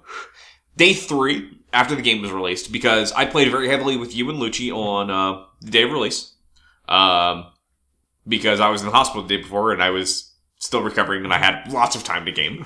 Um, the day after, I wanted to play too, but I I really didn't play too much. But I missed that that that second day. Mm-hmm. Or no, I played a, a lot of the second day. I take that back. The third third day. day, You I missed, did. I had the MMO thing though that happened in my brain because it's in my brain. It's still an MMO, and I looked at you guys online, and you have your strike team. It was just- you, Nightmare, and Lucci, and I'm like, you guys are level 21 or level 20 and 21. I'm like, well, I'm still at 13, and I felt like I missed so much that it. But like, I, I understand the game does a really nice job that you can still group. And get the XP that you your character should be getting, and your your end gets the XP mm-hmm. that you should be getting, and that's great. But ultimately, when you look at it, though, it still limits your options, and that's that's the downside of MMOs, especially in the console mm-hmm. space. it limits your options, but at the same time, it does it does a great it does a great job with just instantly being able to team up with your friends, They do, instantly ta teaming up with your friends. and I'm, I will say before we close the podcast out, I'm very excited to see where this game is going to be in six months from now. Um, I really hope it's supported as well as they are, are um, supporting it already. Um, you know, at, at release, yeah, it was missing some stuff, but if their plan is to release s- solid content just throughout. time, yeah, I would be extremely happy to not have them fall into the MMO trap where they have this huge grandiose game at the beginning and then we see nothing for it except Yeah. for like minor patches here and I there. would like to see that story that they they gave us the prologue to expand, find out who the traveler really is, and see what that's all about. and and that's why I, I I'm I'm actually like I'm actually hold um actually holding my breath for this one. So it's like we have the prologue in the in the in the original and that in in the the actual release of Destiny, and then we we gear up to get to the next point, and then we gear up to get to the next next point of the story, and then gear up to get to the next point of the story. My hope is kind of like it's like a cliffhanger of a TV show. Every Yeah. episode is like, here's the next part, and then we're like, okay, I gotta wait three months, then it's gonna come out. I, that's the reason I want to come back, not because, well, I just want to level my gear and play it like a loot game, but like I want the story to be an active part of why we're coming back to the game. And, Um, and, I think they have the ability to do it. they have the ability to here's the kicker if they don't deliver on their next like actual expansion of the story that's that's going to be the make or break It, for Destiny. It'll, it'll make this game the next Titanfall. Yeah. Uh, where everybody talked about Titanfall really heavily for a month, and then after that, it was done. Um, it's it's where they go next if they deliver on the next part of the story and the next part of their gameplay if they actually deliver on it, it and continuously uh, it'll be the the the marking point will be the next expansion that and um, honestly, I think right now, I have, I have to give this a date that it has to really prove itself by. It's by mid February when Evolve gets released. That is when this game has to absolutely prove itself by because right now they don't have anything else they have to argue with. Battlefield Hardline slipped out, so they don't have to worry about that taking over the console space. You, they still have to fight with Call of Duty. And the new Call of Duty, oddly enough, I've never been a COD fan. The new one looks like it could be potentially Call- kind of fun. call of duty titanfall Yeah. But you know what though? It, they're doing enough sci-fi elements that if it's really well done because it's a new developer, and if they do something really interesting and really well with it, it could pull players away. And ultimately, they have to make sure that They- their content is solid when that releases and when Evolve releases. I don't know if Call of Duty will really pull a whole lot of people. That'll pull the Destiny. Madden. That'll pull the Madden players and the X Pros and all the other players out. Like, there. I mean, don't get me wrong. There's nothing wrong with enjoying playing Call of Duty, but still, ultimately, The, the, the, the, that is the still thing the Call- king of multiplayer right now. the, the thing that Call of Duty would have to do to pull people away from other things that they're actually playing to uh to like the Call of Duty franchises to like completely revamp Call of Duty and make it more than just Call of Duty. Right. Really. So I mean, like, so right now, like I said, Bungie and Activision definitely have a lot on their plate. Um, I'd like to see two other really tiny changes happen between, for especially for early content for new players that get this game at Christmas time. Um, all of your gear that when you break down to dismantle weapons, Like you have to like tell people what they do. dude, what it yeah, you can't, you can't be like, you have gun parts and you have the spin metal and all this stuff. Don't don't allow them to see that screen or say this content will make sense to you at level 20 for such and such and such and such because Don't- don't, like- nobody knew what that meant they took it they took it too far in the other like when when you break things break things for parts and get get uh, materials they went too far in the other direction away from like treat everyone like a five year old they went here's stuff. Go figure out what it does. Well i mean that's the sad And- thing. It's like um, we everybody found out this past weekend if you had strange coins from public missions and here's the fucked up thing. I've been in six public events in this game. I have gotten one strange coin. And i'm sitting there staring i was like what does this do? And all of a sudden i saw on the online on n4g.com one of the trending articles was there's a special vendor open Friday, Saturday, and Sunday, and they only take basically these strange coins and some other odd currencies that show up in the game. And it's a fair amount of stuff, but still the strike the public events are don't happen too common. Nobody seems to know the pattern yet, um, or even where they happen. Yeah. So, but nobody knows what this stuff is. And- um i, I think yeah it, the way the way that it's happening is like they they saw the, the current trend of, of holding everyone's hand and treating everyone like a five year old and they went we're going to take it in the other direction and go we're just going to give you stuff and then you got you have to figure it out on your own which is fine which i'm ha- i'm extremely happy I'm happy they're not handholding. they're, they're they're not yeah they're not hand holding they're not coddling us and especially with with any of the missions it's, the level caps and everything. They're, Yeah. Mm-hmm. they're doing a really good job with the balance of the game. That's no question. And, but the thing is, like, they're, I think they took it too far in the other direction to the point of there's too much research to be done on everything. you really have to look every, at everything on your own. Like if you don't pay attention to like uh um what's the dude's name? The guy that you cash in your your specialty gear that you have to get unlocked. The Cryptarch? The the Cryptarch. If you don't realize, I didn't catch until about it was like level thirteen that he's leveling what you're unlocking because that never specifies. And I'm like, oh, yeah. Oh, holy shit, he's unlocking to higher levels. And I'm Oh, like, I, I, I, I never caught that at all. But just, just going through the, like, the meticulousness of an MMO player, you, or like, a, a loot grab. You have ga- to pay attention loot grab so gamer, much. You, you, there, there's, there's, there's a differentiation between the loot grabber gamer and like the, the MMO player who just, the MMO gamer looks at every single piece of gear and does, min, uh, does like, actually, They will give them. time but They will give them minutia of everything. of everything. And then you look at the, the, the loot grabber and going, okay, I'll just get something better. Right, and like if you're honestly the type of player that's a console gamer that's not really into a lot of that stuff, ultimately when you get your gear, you're looking at the numbers. Make sure you read the context. A lot of stuff that those green, that the uncommon items, you're like you may shoot with an auto rifle half the game, but if all of your gear is saying use a scout rifle, use a scout rifle. It makes a huge difference Yeah, if you you have- have that gear attached. you have to look at you have to look at the details and look at the upgrades and that's a brilliant thing that they did they don't they don't do it on like on the pure like number stats they do it on the upgrades which is a I like the fact that they do that, and I love the fact that you can move, especially when you hit level 15. You have two classes you can choose from. Granted, the downside is like when you switch your class, you got to start from the ground up. So if you choose that in a, in a story mission or anything like that, you're gonna have a really hard time. If you're at level 15, I'm like, I'm gonna start from scratch I- I, I made that that. mistake and I died a lot, and then I'm like, I- I have to switch back. i did that but i i also spent a lot of time re-leveling it, and I'm, now my my class that was unlocked at 15 is higher than my primary. But I gotta say this though too, like I know I was saying we are gonna round this out, but unfortunately, Destiny honestly really is worth talking about this long because there's so much little things that they did not tell us. Yeah. Um, there's my last two gripes with this game are small, um, but I really hope they address these as well in future up- updates. Is the waypoint system? Holy fuck! I should not have to hit a fucking key to bring up my ghost and see where I need to go, but the moment I close it, that goes away. Because Um, when you're on a bike and you're twisting through caverns, because every level is twists and turns for bike for your bike paths, and I- all of a sudden, like it keeps shifting. But like, yeah, you know I have to, I have going. to, I have to, I have to contradict this a little bit because I, I actually like the waypoint system because as you move through the map on your path, the waypoint changes to direct it- you to it- that it- next point. You don't have to keep on constantly bringing up your ghost. You go, okay, I need to get over there. How do I get over there?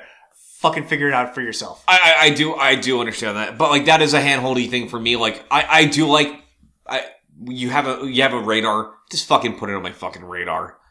Uh, it doesn't have to be show up on screen as an icon for me. That's fine, but It like, is on the radar. If you're in a mission and you have a oh, waypoint, it does. Oh yeah, it it's does. on the radar. You, do get the little that, It- that little which- point. and that's that's the that's the argument against that. It's like That's fair. You have you have the point on on the radar to direct you where to go to, and it, it's it's actually pretty accurate. It, it is. My my my other issue is too. I I hate having to pull that up to summon a fucking vehicle as well, though. I don't mind it. It's it's it's a minor inconvenience. It's a minor inconvenience. And it I still drives me understand nuts. But I will tell you this though. My final gripe with the game. I no, I, under, I Okay, go understand. ahead, go I, I understand. I understand your brain, your gripe with that, but I I, I want to expand on it. It's like I don't like that you have to hold the button for it. Mm. I don't like that to Oh, you to know, bring you up. can you can just click it and then click back down. I've never run into that. I've always had to hold it and wait for that circle to fill. Oh, oh yeah, to accept. Yeah, to accept for sex- for for the for the input to ah, accept. that's such a waste of time. It's, it's I just want the I want to push the button and then go on my way. It's like I when you have to dismantle anything when you because you do all that stuff so often. I don't want to have to wait four or five seconds for that to accept. I, I I don't mind it for dismantling. well, because if you make a mistake, you're like, "Oh shit, I didn't want to do Yeah. this." That's a great thing, but like to summon like, a vehicle, some to of- end a mission, any of that yeah, stuff. to, to come go on. to orbit, I don't want to sit there and wait for like three seconds and be like, It's it's it's silly. It's a waste of time. Yeah, And, uh, it- yes, it's- visually, aesthetically, it does look nice, but it, it- it's it's, taking time away from players, especially when you do a lot of do this mission, go to the tower, go It's through not- stuff, go back. yeah, it's not e- it's not even like wasting time. It's uh, it, it's the interruption. It's the the the flow interruption. The only the only time I see it work okay is if you're in a strike strike team. I can see that making sense because if you go to or- orbit in a strike team, it's something else they didn't tell us in the game. If you're in or- if you are not the strike team leader and you go to orbit outside of your players, kind of like okay, I'll go to orbit and I'll wait for you guys. Yeah. Guess what? You just left the strike yeah, team. you left the strike team. But I mean, that it's little weird things like that. My final thing is too. I'm going to tell all these players now: if you decide to start that game up, and you're like, I'm getting Glimmer, which is your currency in the game. Mm-hmm. I'm going to save up to buy a fucking ship, and you're not at level 15 yet. Don't buy a fucking ship. Because, dear God, let me tell you how pissed off I was when I took all of my in-game currency and I was like, I bought a ship, and then I did a story mission. I'm like, you get a new ship, and I'm like, you gotta be fucking kidding me. Don't don't worry about that because glimmer. I know comes- Glimmer. Glimmer ups comes really fucking easy. after the And, fact. and after after 15, you don't really spend glimmer on anything. Yeah. But I'm, I'm hoping that changes. That's that's one of my, my one of my problems is like you keep getting the, it's like the Diablo. currency. Diablo's the same way. It's like, why do you go to the shops? Because the best drops that you get are from enemies and Yeah. Mm-hmm. random uh, uncommons and rares. And It's like there, there's this money that that doesn't really mean anything anymore. Mm. Um, but I'm hoping that changes, and I'm like I'm expecting it to change, and it's it's a very high expectation with the game, and I hope the game delivers. And I have a, a couple couple problems with the game, and it, it's just the problem with Bungie, really. Yeah, it's it's the one of the problems with Bungie is that it's floaty.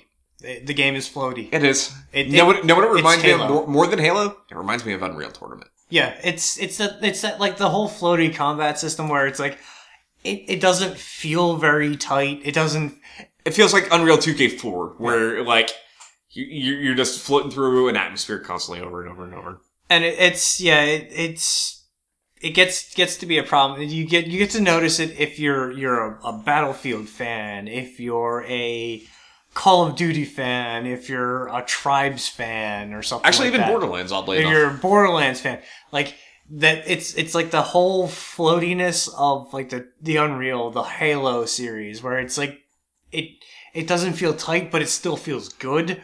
It's just something with that floatiness that Yeah. that bugs me, and that's one of my problems with the game. But yeah, but ultimately though, like me and Tim can both agree though, if you do like FPSs and you do enjoy MMOs, and you don't have to be a hardcore lover of MMOs, Destiny is still Yeah, worth if your you- sixty bucks. But I will tell you this: if you're still a little unsure, only buy the game as itself. Don't spend ninety bucks if you're unsure about it. If you're on the fence a little bit, just buy the normal game. Choose it from that, and if not, then buy the season pass. Don't don't look at the Digital Guardian Edition. It's not worth spending ninety dollars for the game Yeah. yet. It's not until we know what they're going to do to support this title. I'll, I'll put this out there, and I put I've been putting this out there. If it's it's an MMO in and of itself, really just if you like MMOs and you like FPSs, buy Destiny because it it is an FPS MMO. It it is does such a better job than um, what the fuck is that other one? The the sci-fi one. God, we we said it on the Chaotic Neutral podcast. We we made references to it. But it, it it's an MMO for those who want to get out of the sword and sorcery fantasy MMO and into like a first person sh- a Halo MMO, a Borderlands MMO. Get get into Destiny if you really love that genre. It, it's well worth your time if you're an MMO fan uh, in in like any regard. Yeah, no, it's true. And like I said, you know, it, so the best way to I, we can wrap this up kind of is if you're not, there's a lot of other games out there, especially that are coming this season that you can play, especially after the new year. If this isn't your your speed, but I will say, give it a shot. Put some time into it. See what you or, think. or find a friend who has it and, and Right. play and play with that or, or like see if you can like run run on their system it's just It's worth your time if you if you have the ability to put the time into it. Um, but if you're a casual gamer, Destiny is not the game for you, it, unfortunately. it kind of it kind of is you can be casual you can be a casual gamer into it but the problem is you have to be a you have to be a fan of I, I, I will always make the stipulation with Destiny that you have to be a fan of the MMOs. You can be casual in an M, in an MMO and you can do your You little can. things and you can do I, take I, it I agree. You can take it slow, but you still have to be a fan of being an MMO. If you're not a fan of M- of MMOs, you're gonna find concepts like grinding, grinding your levels, farming your gear to be incredibly tedious. And if you want a good story, there's a lot of good games coming out this holiday season that are very story driven, that they're- maybe more worth your your, your money. there and there are a lot of games that have come out. Yeah. Um, and I mean, like I said, it doesn't matter where you look right now. I mean, like it seems like honestly, it's, a lot of us were really kind of leery with all the delays that were happening this holiday season for gaming. Thankfully, it looks like the games that still stuck around, there's going to be pretty much something for everybody to play. So, really, just the best suggestion we can make as gamers to everybody listening is do your homework, know what you're buying, don't look at the marketing campaigns. Don't look at reviews. Just really do your research. Do your homework on your games that you want to play.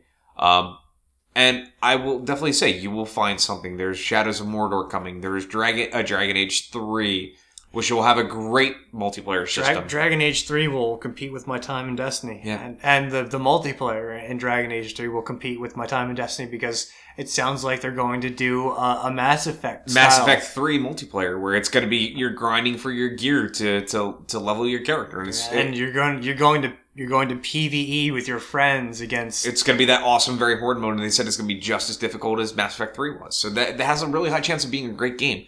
Again, we don't know a ton about Shadows of Mordor, but that looks like it's turning out to be a beautiful game. You have Assassin's Creed Unity and Rogue. There's the new Call of Duty Advanced Warfighter coming out, or Advanced Warfare. Sorry, I don't know, whatever. I, I forget what the fuck it's Call called. Call of Duty Titanfall. Yeah, yeah. The new you have the new COD though. The So new COD piece is um, coming out. And if and if you're on Wii, you've got four really good games coming your way too. You have Hyrule Warriors, you have Bayonetta 2, you've got Captain Toad, which everybody says is fucking fantastic. It's a great puzzle game, and then you have Smash Brothers.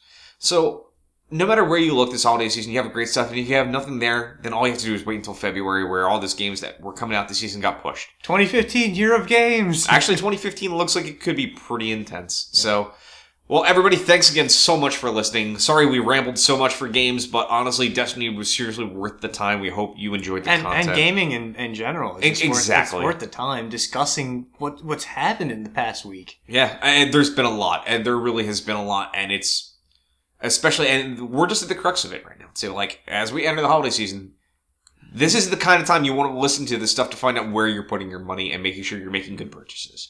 So, don't forget Tokyo Game Shows this week. Take a look at the content. There's going to be a lot. I guarantee Sony's going to start releasing some more bombshells. We'll finally find out what the first party studios are doing. For everything else, you can always go to caffeinecrew.com, check out the articles, find out what's going on with us, the content that we're putting out there. We try to get as much of this information out between Facebook, Twitter, or the page. Yeah. Listen, listen to our podcast. Listen to all of our podcasts. Yes, and an update from episode 18 from the Chaotic, Chaotic Neutral podcast. The Batmobile was not stolen, it was actually a hoax. Um, Oh come on, really? Here's the best part about it too. To wrap up this show completely, it was a war between uh, Zack Snyder and J.J. Abrams, and the photos of it, or the people stealing the Batmobile, they have the Gotham City Police Department arresting stormtroopers coming out of the Batmobile. nice. So one of the best things I've seen in a really long That time. that's that's a good thing. But um, if you go to comicbookmovie.com, it's one of the head photos that you'll see of a stormtrooper getting arrested. That's hilarious. So really cool. So yes, the Motor City did not actually steal a Batmobile. I wouldn't put it past the Motor City. I would not either. Um, but yeah, so anyway, though, like, uh, we have got, me and Tim have got more com- content coming from J1 Con through the course of the week. Um, the uh, arti- article uh, and interview with DJ Cutman's already up. Please check that out. Steampunk Unlimited is coming up in a few weeks. Uh, the walk, uh, walk to stand about Parkinson's for Tim is coming up in like three weeks time. We'll have content in there for how to, how to help donate to the cause. Extra, Extra Life. life. Extra life is in a month. That's and that's a huge thing for us. That means so much. But both of these charities both mean the equal amount. So please, please, please share that with your friends. Donate wherever you can. You don't even have to donate to our members or our team. Just donate to Extra Life. Donate. Get the word out. Just spread the word. I, I know the ALS Ice Bucket Challenge has taken up a lot of people's attention, but there there are other things out there that that need need, need attention too. Please, just please spread the word, Yeah, and like it doesn't matter if it's five bucks or fifteen bucks or a hundred bucks or or or just a share. or yeah, or just a share. All you have to do is do that. You're helping a lot of great charitable donations. Do everything they can. Don't forget to Caffeine Crew is going to be at Steampunk Unlimited in Strasburg Railroad in the end of the month, which is I think the 25th, 26th, 27th.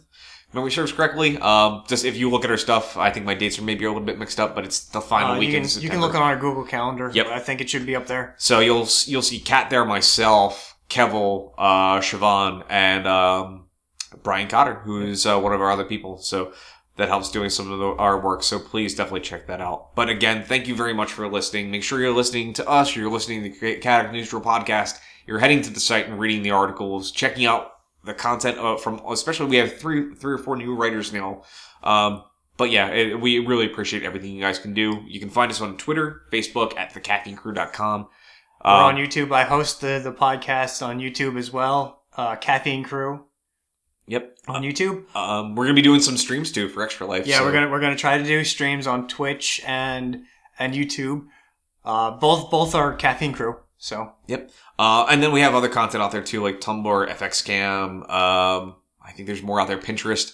We have a lot. We're pretty much stretched across everything now. And as again, we end up every show too with two special thanks every week to DJ Cutman for our theme music. How attractive from the Wii U Grooves. Again, listen to that interview.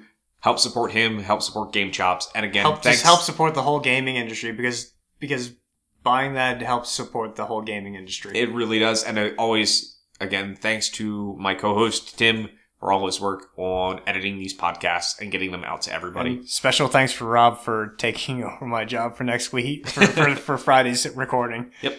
All right, guys. Well, again, I'm Rob, I'm Lynch. and this was another episode of the Caffeine Crew Cast of Pods. It turned into a whole episode. It did. Peace. Soylent Green is people. Oh, yummy people.